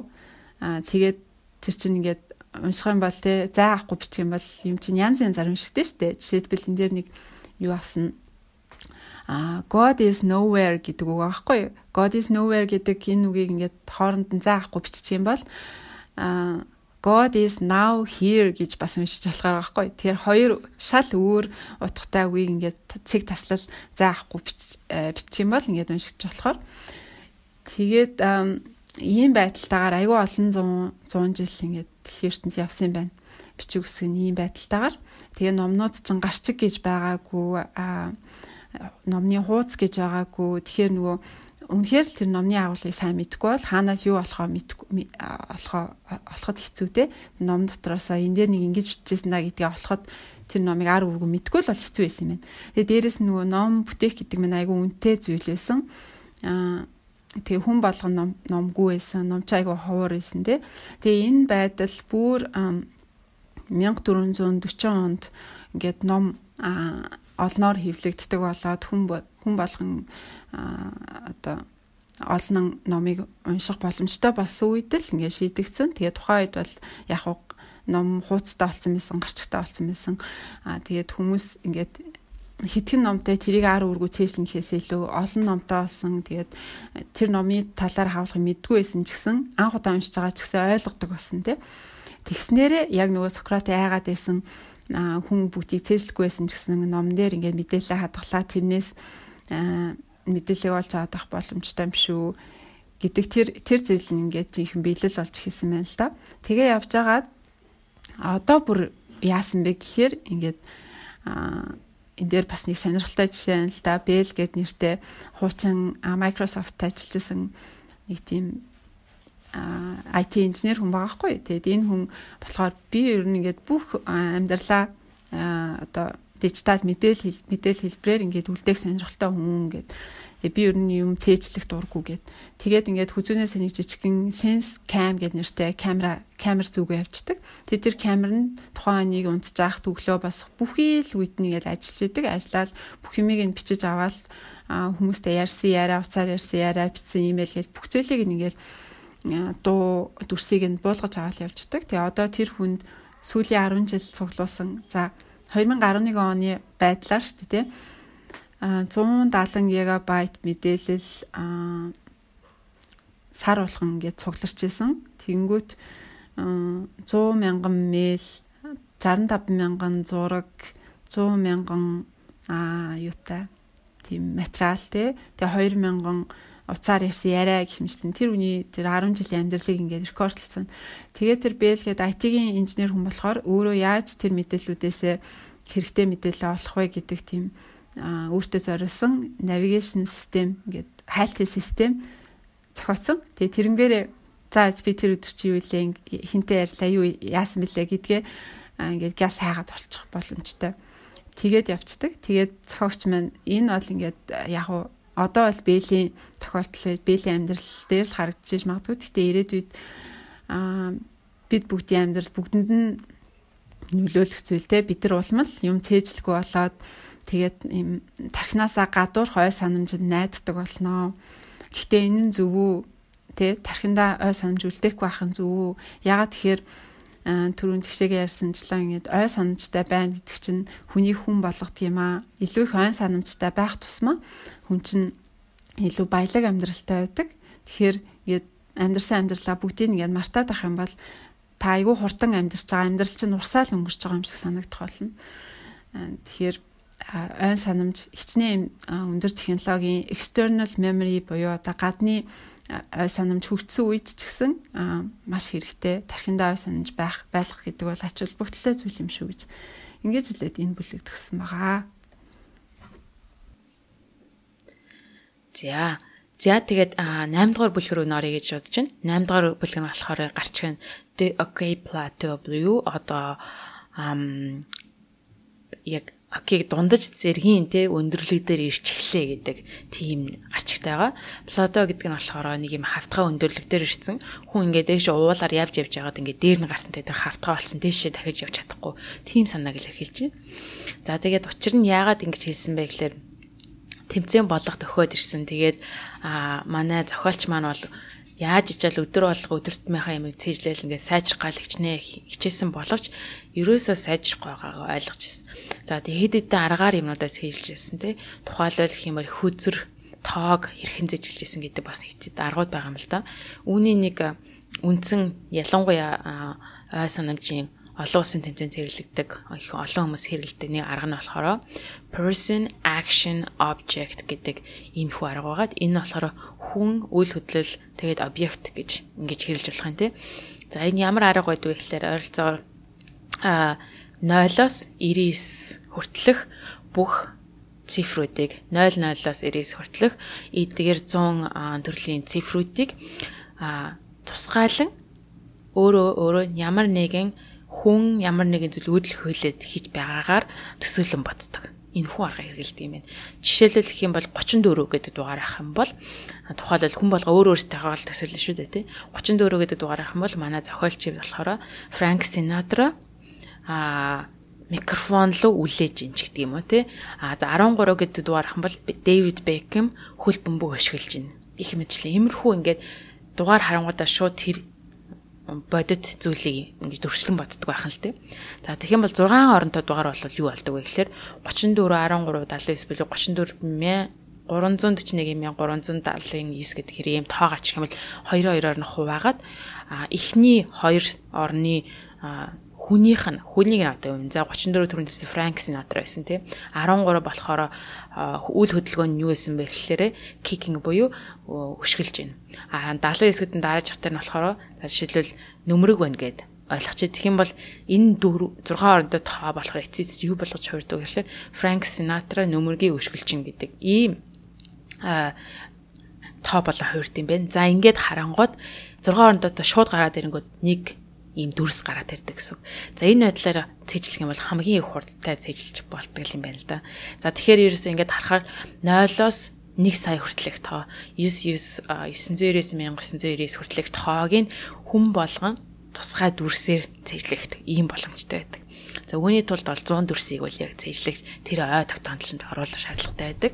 Тэдгээр нь буцаад нөгөө нэг төрөнсөн ой санамжныхаа ордонд хадгалагддаг байгаа.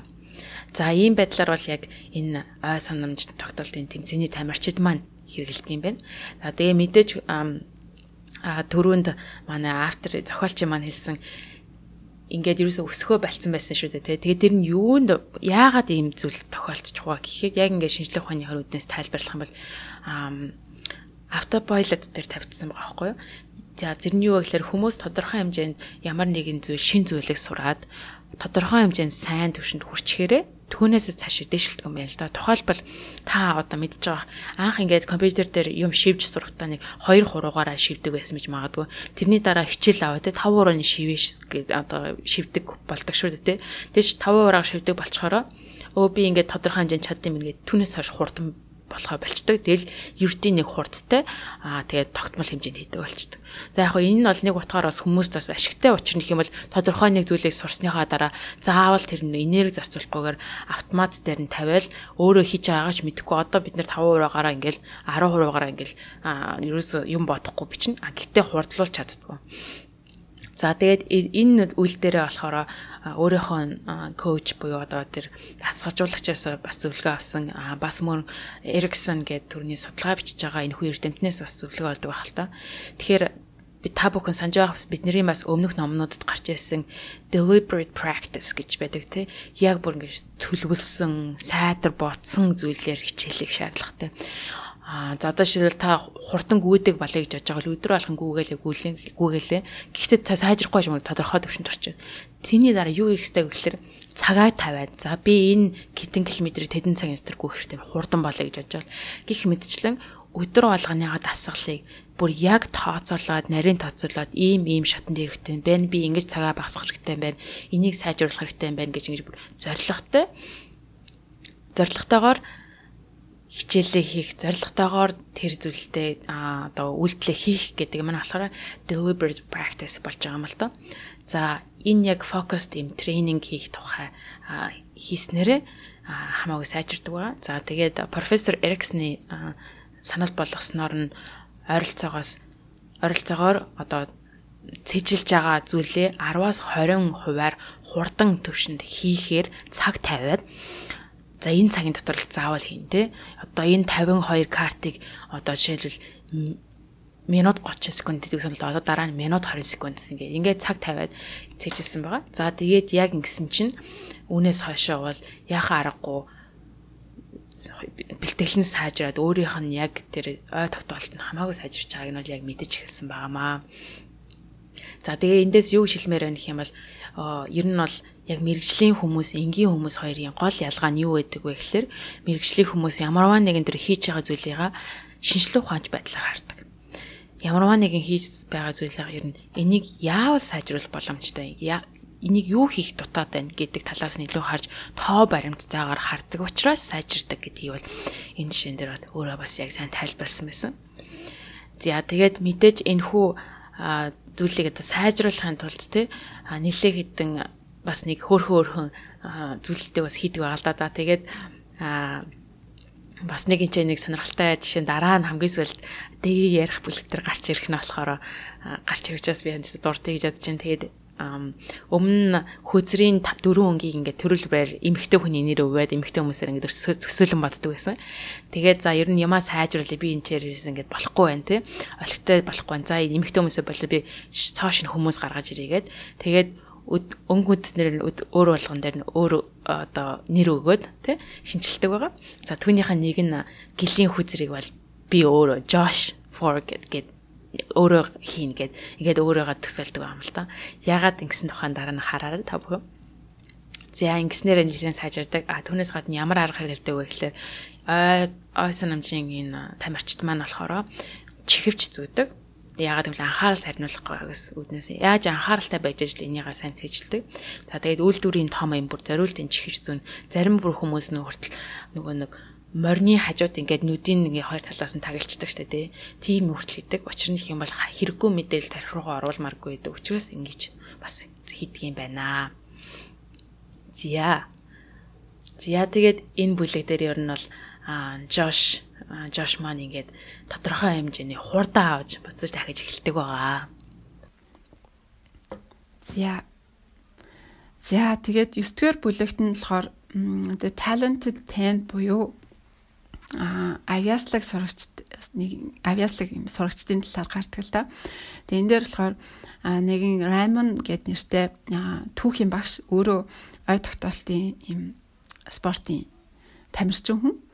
А ер нь яагаад хийх юм 10 жилийн хүүхдүүдэд ялангуяа амьдралын боломжгүй те ингээд одоо сайн биш те муу муу сургууль ингээд сурснаасаа болоод зохистой боловсрол эзэмшиж чадахгүй ч байгаа юм. Тийм хүүхдүүдэд олгоо тийм боломжийг нь нээж өгч болохгүй гэж гэж ингэж бодсон юм байна л да. Тэгээд нэг сургуульд ингээд багшлаад тэгээд багшлах хугацаанд жил болгон ингээд нэг хэдэн хүүхдийг сонгож шалгаруулад тэгээд тухайн хүүхдүүдтэй яг Америкийн ой тогтоолтын аврагын тэмцээнд бэлдэх хугацаанд хамаг мэддэг юмнуудаа зааж өгдөг гэсэн юм л да. Тэгээд энэ хүмүүсээс ямар үр дүн гарсан бэ гэхээр энэ хүмүүс мэдээж хэрэг тэр тэмцээнд бол маш амжилттай оролцож зарим нь ингээд эхний 10-т энэ төр үлдчихсэн. А тэрнээс гадна ингээд хичээл сурлагт нь мэддэгтгөөс ахиц гарч ирсэн. Төгсөлтийнхаа шалгалтанд яг энэ багшийн тасгалжуулсан хүүхдүүдийн 85% нь 90-с дээш буюу ингээд A авчаасан. Өмнө нь бол ингээд дунджаас доогуур исэн хүүхдүүд гэж хэлж байгаа байхгүй. Тэгээд ингээд ой тогтоолын нарга техникийг эзэмшснээсээ болоод ингээд маш он сурдаг. Тэгээд өөрийнхөө хамгийн гол нь би чаддсан байна гэдэг те би хичээх юм бол зөв зөв аргаар нь сурч чадах юм бол ингээд амжилттай сурах боломжтой хүүхд юм байна гэж өөртөө ингэж итгэлийг олж авсан юм байна л да энэ хүүхдүүд. За Аа тэгэхээр эндээс хөгч байна бас хилээд байгаа юм л да. Сургуульд бол ингээд буруу арга тийхнгээр зүгээр ингээд тэ хар ухаанаар ингээд цээжил гээд ингээд орхичдаг. Яаж цээжлэхийг нь хүүхдэд зааж өгдөггүй. Тэгэнгүүт хүүхдүүдийн толгой толгой улмал цээжлэхтэй муу болоод байгаа маа гэж хэлээд байгаа байхгүй. Тэгээ энэ дээр бас нэг туршилтан дээр харуулж байгаа юм л да. Нэг хүнийг ингээд а 158 мөр ингээд шүлэг цээжлүүлсэн байна. Тэгээд энэ хүн ингээд цээжлээл арай гэж цээжлээл тэгэл дараа нь ингээд бас нэг төстэй шүлэг цээжлүүлсэн чинь цээжлэх цаг нь ингээд уртцаад исэн. Тэгэхээр юу гэж хэлж байгаа гэхээр техникийг ингээд заажгүйгээр зүгээр ингээд цээжилгээд ах юм бол хүний нөгөө хүн чинь ингээд энийг юм амар хэм цээжилтэл за заяа толгой гарлаа одоо дахиад орохгүй юм шиг байна гэж тэгдэг шүү дээ яг зэнтэй адилхан. Ингээд буруу аргаар нь цээжлүүлээд ахаар ингээд хүний толгойд дүүрсэн юм санагдаад улмал ингээд цээжлэхдээ муу болоод тархин тэр ой санамж нь сайн ажиллагаа болоод идэм юм. Тэгэхээр тэр зөв техникээр нь хүүхдийг цээжлүүлэх хэрэгтэй гэж байгаа юм л та. Тэгээ сүүлийн үед яг Монголд а одоо оюухан яг тийм ч юм уу те бүр багаас нь ингээд сонирхолтой хөгжилтэй байдлаар нь альваг цээжлүүлэх гэд тэр тал дээр memory sport бас нэлээ хөгжиж байгаа харагдаж байна. А бас сүүл энэ реклам биш үү? Hippocard гэдэг эдродийн одоо гаргасан аппликейшн дээрээс харахад тийм байлээ. Айгүй хөөрхөн хөгжилтэй аргаар өгүүдийг цээжлүүлээд байлээ. Тойтолт нь жоок оруулаад те ингээд дүрслэн бодох тийм ингээд инээдтэй юмнуудтай холбож ин төр яг энэ одоо оюу хааны зөв техникийг ашигласан тийм аргуудыг хэрэглээд илээ. Тэгээ аюу сайшаалтай. Тийм байдлаар сэрсэн юм байна. Реклам биш шүү. Тийм реклам биш. Тийм. Тэгэл илүү зүгээр юм байлээ шүү. За тэгээд 10 дахь бүлэг рүүгээ орё гэж бодож байна. Аа за 10 дахь бүлэг нь болохоор Rayman гэдэг бол бидний дотор бүтэнд нь байдаг юм а гэдэг нэртэй юм бүлэг байгаа. За учир нь хэмэл энэ Rain Man гэдэг энэ хүү хүн нь бол юм гоц авьяастай хүн байдаг байгаа л да тэр тухай ярьдаг. За үн энэ хүний тухай ярахаасаа өмнө учир нь хэм бол нэг зүйлийг одоо хэлэх хэрэгтэй байна. Ингээд Жош маань зохиолч маань ингээд дасгалаа хийгээл нэлээд сайжраал явж исэн. Тэгээд ингээд босод бас босод тамирчтайгаа харахаар ер нь бол ингээд дасгал хийх. Аа за тэгээ энэ ой санамжийг сайжруулах ямар нэгэн техникээр сайжруулах ингэж ууггүй хөдөлмөрлжээж тэр их ойсон нэмжийн чадамжийг авчирч чаддгийм байна гэж а яг бодоод байж исэн л да. Тэгэхээр хин нэгэн тийм төрсөн байдгүй юм байна. Би одоо өмнө болохоор түрүүнд хэлжсэн тодорхой хэмжээнд хүрээд болцсон шүү дээ. Тэгтээ бол ингээд өө миний одоо ингээд бүр максимум чадвартай хүрээд одоо ингээд энэс хаш хөгжихгүй нэ гэж бодож исэн боловч дахиад дасгал хийгээд дахиад техникээ сайжруулсан чи өсөж хөгжсөн тий. Тийм болохоор өөрөө юу гэж хасан юм гэхээр хичнээн мундаг хүмүүс байгаа ч гэсэн тэд нар бол дасгал дасгалаар хийсэн давтаж одоо сайжруулсаар сайжруулсаа тэр үнд зүйлдэ өрсөн байна гэд бодож байсан. За яг энэ үеэр нь а зурагтын мэдээлэл мэдээ үзчихсэн чинь 26 настай Британи их Британи улсын иргэн Даниэл Тамед гэдэг хүний тухай. Энэ хүн бол бүр гоц гайхамшигтай аяастай хүн гэдэг нэг юм докюментари явж байсан юм байна л да. За тэгээ тэр хүн нь болохоор ямар ч том тоонуудыг хооронд нь үржүүлж чаддаг. Эсвэл эсвэл одоо ингээл анхны тоог 100000 хүртэлх анхны тоог одоо хэлж чаддаг ч гэдэг юм уу. Иймэрхүү гайхалтай хүн байна. Энэ бол ерөөсө хүн биш юм бүр ингээд бүр гоц ухаантай байна гэдэг талаас нь юм нэг сэтгэл мэдээлэл явж байдаг. За тэгээд Жош мань гайхдаг л та би түрүүнд хэлсэн одоо хүн тийм зүйлүүдээ үл цээжлэх боломжтой байдаг. За тэгвэл би энэ гоц ухаантай хүн бол яаж юм гоц ухаантай яг хойно юу болоод байгааг нь мэдье гэдэг үүднээсээ энэ Даниэл таймед гэдэг хүнтэй уулзахыг болдог. За ингээд уулзаад сурвалжлага хийх гээд очиод ингээд ярих тусам төрөл зүйлийн төрөл бүрийн зүйлийг ингээд ярьж яхад нь нэг л сэжигтэй санагдаж эхэлдэг байгаа юм л да. Энэ ихний хийгээд байгаа зүйлээс ч юу бидний нөгөө оюун ухааны сан ой санамжийн дээр тэмцээнд оролцдог тамирчдын хийдэг зүйлтэй нэг ялгаагүй юм биш үү? Яагаад энийг гоц ухаантай гэдэг юм бэ гэж бас гайхдаг. За тэгээ тэр хүнээс тэр уулзж явах ярилцлагын явц зүртэл ингээд тэгвэл та юм гоо ухаан тумал та энэ хоёр таг үржүүлээд үзтээ гэдгсэн чи ерөөсөө үржүүлэхгүй. Би үгүй үгүй тийм. Одоо зургтан дээр л хийдэг. Эсвэл одоо шинжлэх ухааны хүмүүс л ахт хийдэг. Гэх мэтлээ ингээд хөвгшөөж исэн. За тэгээд ер нь бол ямар сони юм бэ гэж гайхаад гайхснаас гадна. Тэгээ дараа нь гэртээ хараад энийг бол ингээд зөвшөө сайн судалсан байгаа юм л та. Гэтэл энэ Даниэл гэдэг хүн нь болохоор өмнө нь олон улсын энэ хүү ой санамжийн ойсон тогтоомжийн тэмцээнд болохоор оролцож исэн. Оролцоор дөрөвдүгээр байрт орж исэн. Аа за тэгээд энэ ой санамжийн тухай, ой тогтоолтын тухай хичээл заах гэж оролдож исэн. Тэгээд тэр нь бас бүтлгүүдж исэн. Гих мэтлэг иймэрхүү баримтуудыг ер нь олж ирдэг байгаа. За тэгээд өөрийнхөө бас хамтран ажиллаж исэн тэрхүү дасгалжуулагч болон бусад ой тогтоолтын тамирчдаас бас асуудаг юу гэж бодож байна энэ хүнийг үнэхээр энэ хийж чаддаг гэж бодож байна уу. Тэгээд камер дээр ингээд гарцсан хоёр том орон татаа үржүүлжсэн чинь нүдээ харснаа ингээд гараараа ингээд доороо нэг ширээн дээр юм зураад ч юм уу тий. Тэр нь бол техник байд юм байна л да. Том орондоо тонуудыг яаж толгойдоо цаас бичиг одоо харандаа бичиггүйгээр үржүүлэх гэдэг техник байдаг.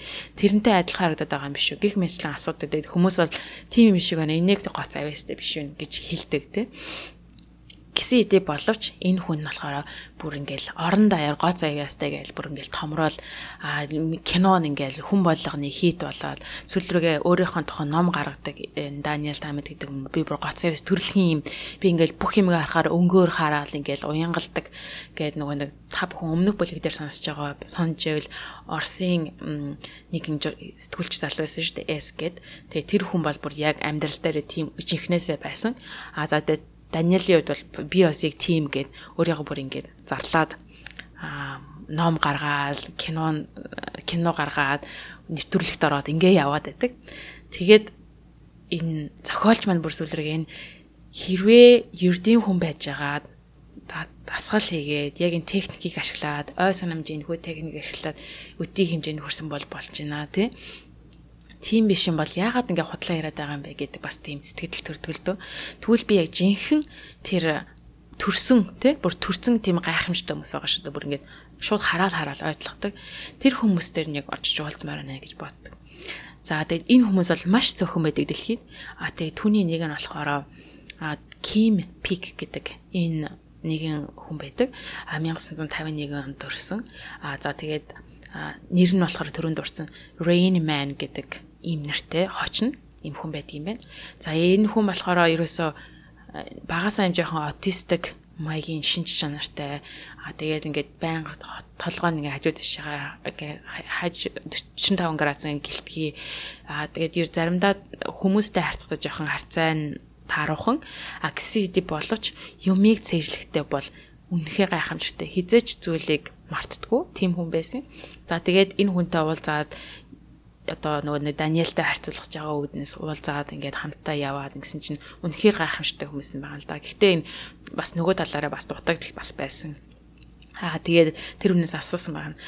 Raymond та яаж ингэж цээжилт юм бэ? Таны одоо эн чинь дүрсэлдэг өө эсвэл ямар нэг өнгө гардаг уу гэсэн чинь юу гэсэн үг юм? Би зүгээр л хараад цээжилчтэй шүү дээ. Тэгжсэн. Бүр ингээд юу яриад байгааг ойлгохгүй. Тэгэхээр энэ Rainman гэж байгаа энэ Кимпек гэдэг энэ хүмүүс бүр ингээд төрцөн байгаа байхгүй. Ингээд утасны жагсаалт гэдэг шиг утасны нэр дугаартай энэ жагсаалт тэрийг ингээд хууц хуц цаана 10 10 секундэд ингээд эргүүлээл тэгэл бүгдийн цэжилчдэг. Ам ингээд хууц бүтэн ингээд илэрсэн байх үү дээ.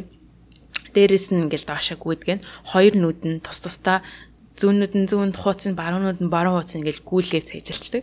За тэгээд цээжилж явах хооронд нь зохиолч мань хажуудан суугаад би дүүл хэр зэрэг хурдан цээжлэх нэ гэдэг нөгөө нэг өөрийнхөө техникээр зураг болгоод буцаад нөгөө нэг ой санамжийнхаа урданд ингээд тавиад тавиад явжсэн чинь дөнгөж зохиолч мань тавхан дээдлийн тавхан хүнийг цэглэжсэн нүрийн шууд хуудасаа эргүүлээ дуусчлаа дуусчлаа гэдэг.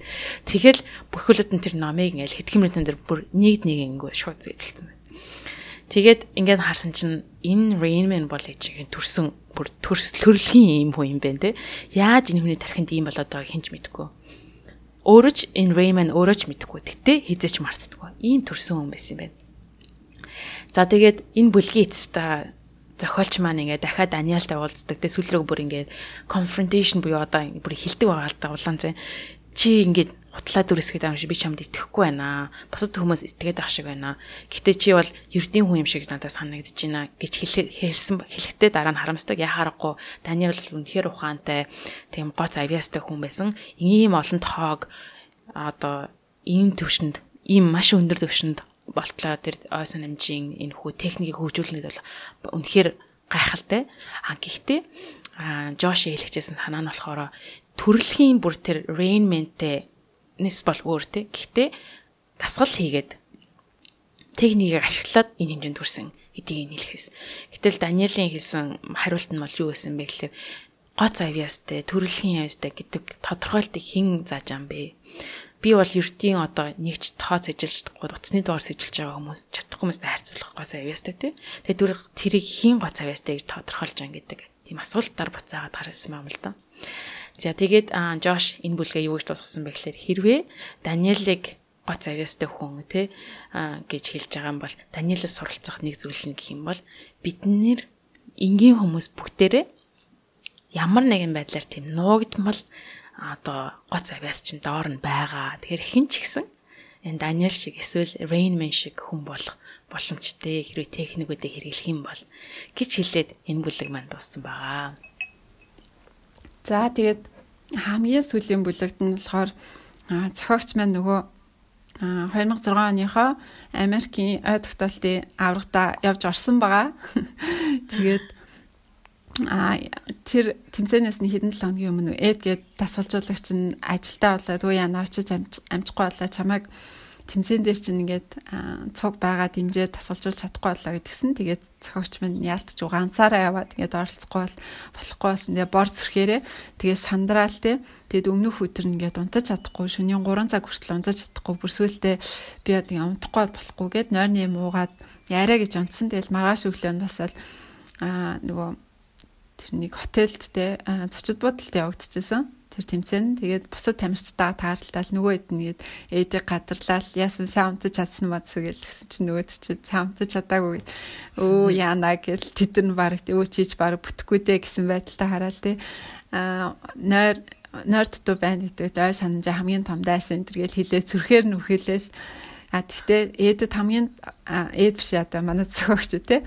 Жорж хамгийн том тийм давуу тал байсан. Тэр нь болохоор а дасгалжуулагч нээд гээд Европ хүмүүс те. Тэгээ европчууд бол тухайд одоо ямар болсон юм мэдгүй тухайд бол Америкчуудаас хав илүү ой тогтоолын спортод мундаг. Гаргууд тийм тэгээд бас аюу тийм агсан төвшний техникийн дээр ашигладаг. Тэрийг манай зохиогч зааж өгсөн гэдгийг мэдчихсэн тэрийг бодоол за би Америкчуудыг бодвол илүү тийм мундаг хүмүүсээс суралцсан болохоор гэл өөрийгөө зоригчуулаад тий тэгэл тэмцээн эхлэхийн өмнө чинь нөгөө Америкчууд чинь л зүгээр хоорондоо юм яриад кофе мофе уугаал явж байхад цохогч бол гээл бүр ингээд амар сериосны те чихэндээ чихвч зүүцэн хамаг анхаарлаа ингээл төвлөрүүлээл нөгөө хамаг memory palace-уда ой санамжийн ортнуудаа бэлдээл те. Тэр нөгөө таван тэмцээнд чинь айгүй олон ордон эрэхтэй штэ. Тэр ордон дотор нөгөө хамаг цифрүүдээ өгнүүдээ байршуулна. Тэгээд нөгөө орднуудаа бүгдийг цэвэрлсэн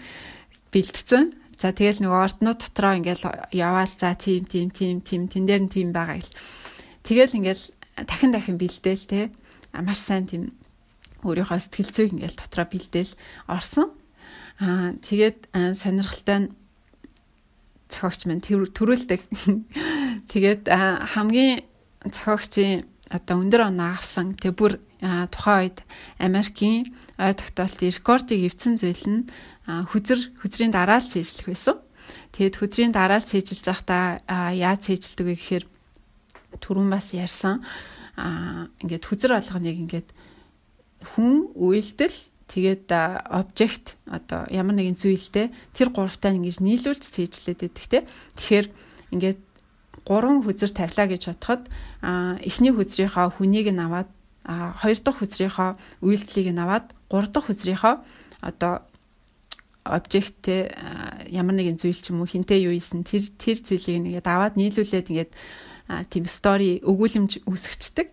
Тэгээд ингээд гой гой стори ингээд дотроо кяс кяс ингээд зохиогоод явж исэн чинь нэг сторийн болохоор жишээлбэл мөн өөрийгөө ингээд Айнштайнтэй те Эйнштейнтэй цог ингээд Майкл Джексон шиг Майкл Джексоны нөгөө бүжгэн дээр чинь ингээд moon walking гэд хэлдэг штэ. Хойшоо ингээд ухраад улсаад госоод тий. Тий нэг юм нэг тийм одоо машин дээр суудсан юм шиг юм хөлн ингээ сонирхолтой хөдлөө нэг хойшоогоо гусаа авчдаг шүү дээ. Э тэрийг moon walking гэж хэлээд байгаа байхгүй. Тэгээд яг тийм байдлаар Эйнштейнтэй зүг өөрөө ингээд Майкл Джексон Джексон шиг бүжиглээд явж байгаа гэдгээр ингээд төсөөлсөн. Тэр нь ингээд өөрт нь амар хүчтэй санагдаад. Тэгээд яг энэ төсөөллөөрөө ингээд цээжилсэн хүзрийн дараалал нь 50 эдэн секундээр ингээд тухайн үед Америкийн рекордыг эвдчихсэн байна. Тэгээд энэгээрээ бас номоо нэрлсэн байдаг. Moonwalk-ийн Einstein гэдэг. Тэгээд зохиогч маань тэмцээнд ялаад бүр гайхсан те. Нэгдүгээр тийм би алчлаа гэж үү те. Ганцхан жил үнэхээр бэлдээд ээд гээд тасалжуулагч юм хэлжсэнчлэн би ингээд үнэхээр бэлдэж чадсан байна. Бэлтгэн бол аа үнэхээр ой тогтоолт гэдэг маань тасгалжуулаад мундаг болгож болдгийм байна. Би энийг баталж чадлаа гэд Ингээд ном маань төгсөж байгаа. Аа. Тий а энэчнээс бас хэрэгжүүлж болохоор тийм санаанууд бас байсан. Гэхдээ ингээд яг яг хэрэгжүүлэхээр бас маш их бэлтгэл хэрэгтэй. Тэр үндэгийн сая хамгийн сүүлийн жишээн дээр хийжсэн тэр нөгөө нэг хөзрүүдээ жишээлбэл тэр нөгөө нэг акшн тий өгүүлэх өгүүлэгт хүн тусагдах хүн гэдэг тэрэн дүүгээ ингэж цээжлэх хэрэгтэй ч гэдэг юм уу. Тоонуудаа ямар нэгэн байдлаар цээжлэх хэрэгтэй. Би нэг утасны дуугаар тэгэж цээжлэх гэж ütсэн. Тийм тоонуудаараа ингээд доор нь өсөв өгөөд тэрүүгээрээ дараа нь үг бүтээгээд тэгээд утасны дугаар бол надад бол нэг үг л олж тарч юм л та. Тиймэрхүү байдлаар нэг жоохон цээжлэх гэж ütсэн бас тэгээд тэрийг эхлээд эхлээд тоонуудынхаа доороо өсгөнөдөө цээжлэх хэрэгтэй. Тий. Эхлээд бэлтгэл ажил бол нэлээд хийх хэрэгтэй. Тэгээд нөгөө нэг сөрөний хэлсэн ой санамжийнхаа пауэрс буюу одоо тэр орднуудаа бэлтгэх хэрэгтэй. Тий. Одоо бэлтгэл ажил чинь нөгөө нэг урт хугацааны санамж нь баггүй юу? Тэгээд тий а богино хугацааны санамжаа биш урт хугацааны санамжаа ингээд ашиглаад байгаа болохоор илүү үлддэг, илүү толгойрч ордог гэсэн үг. Тий. Тий, тийм л байлаа. Таалагдсан байх гэж бодож байна. Тий. За тэг би энэ номыг сонсож байхад өмнө нь үзчихсэн Netflix дээр үзчихсэн нэг докюментари амар санаанд ороодсон. Яг энэ докюментарийг үзчих юм бол баг битээр юу яриад байгааг бас айгүй гоё хүчтэй байдлаар ойлгож болох юм байна да гэж бодсон. Тэр нь болохоор Memory Games гэдэг нэртэй докюментари байгаа. Тэгээ энэ дээр нөгөө дугаарыг ихэнд хэлжсэн Янжа гэдэг те ой тогтоолын мастер охины охин яг ингээд өөрөө оролцдог. Дээрээс нь нөгөө оюун ухаан яг тийм бас энэ реклам биш шүү. Хатанбаатар Хатанбаатар гэдэг хүн бас оролцсон байдаг. Тэгээд Монголын талаараас гардаг. Тийм орчин үед монголчин нас айгүй ай тогтоолын спортод мундаг болсон юм билээ шүү дээ. Аа. Тийм тэгэхээр энэ докюментарийг бас үзчихвэл зүгээр шүү. Аа. За.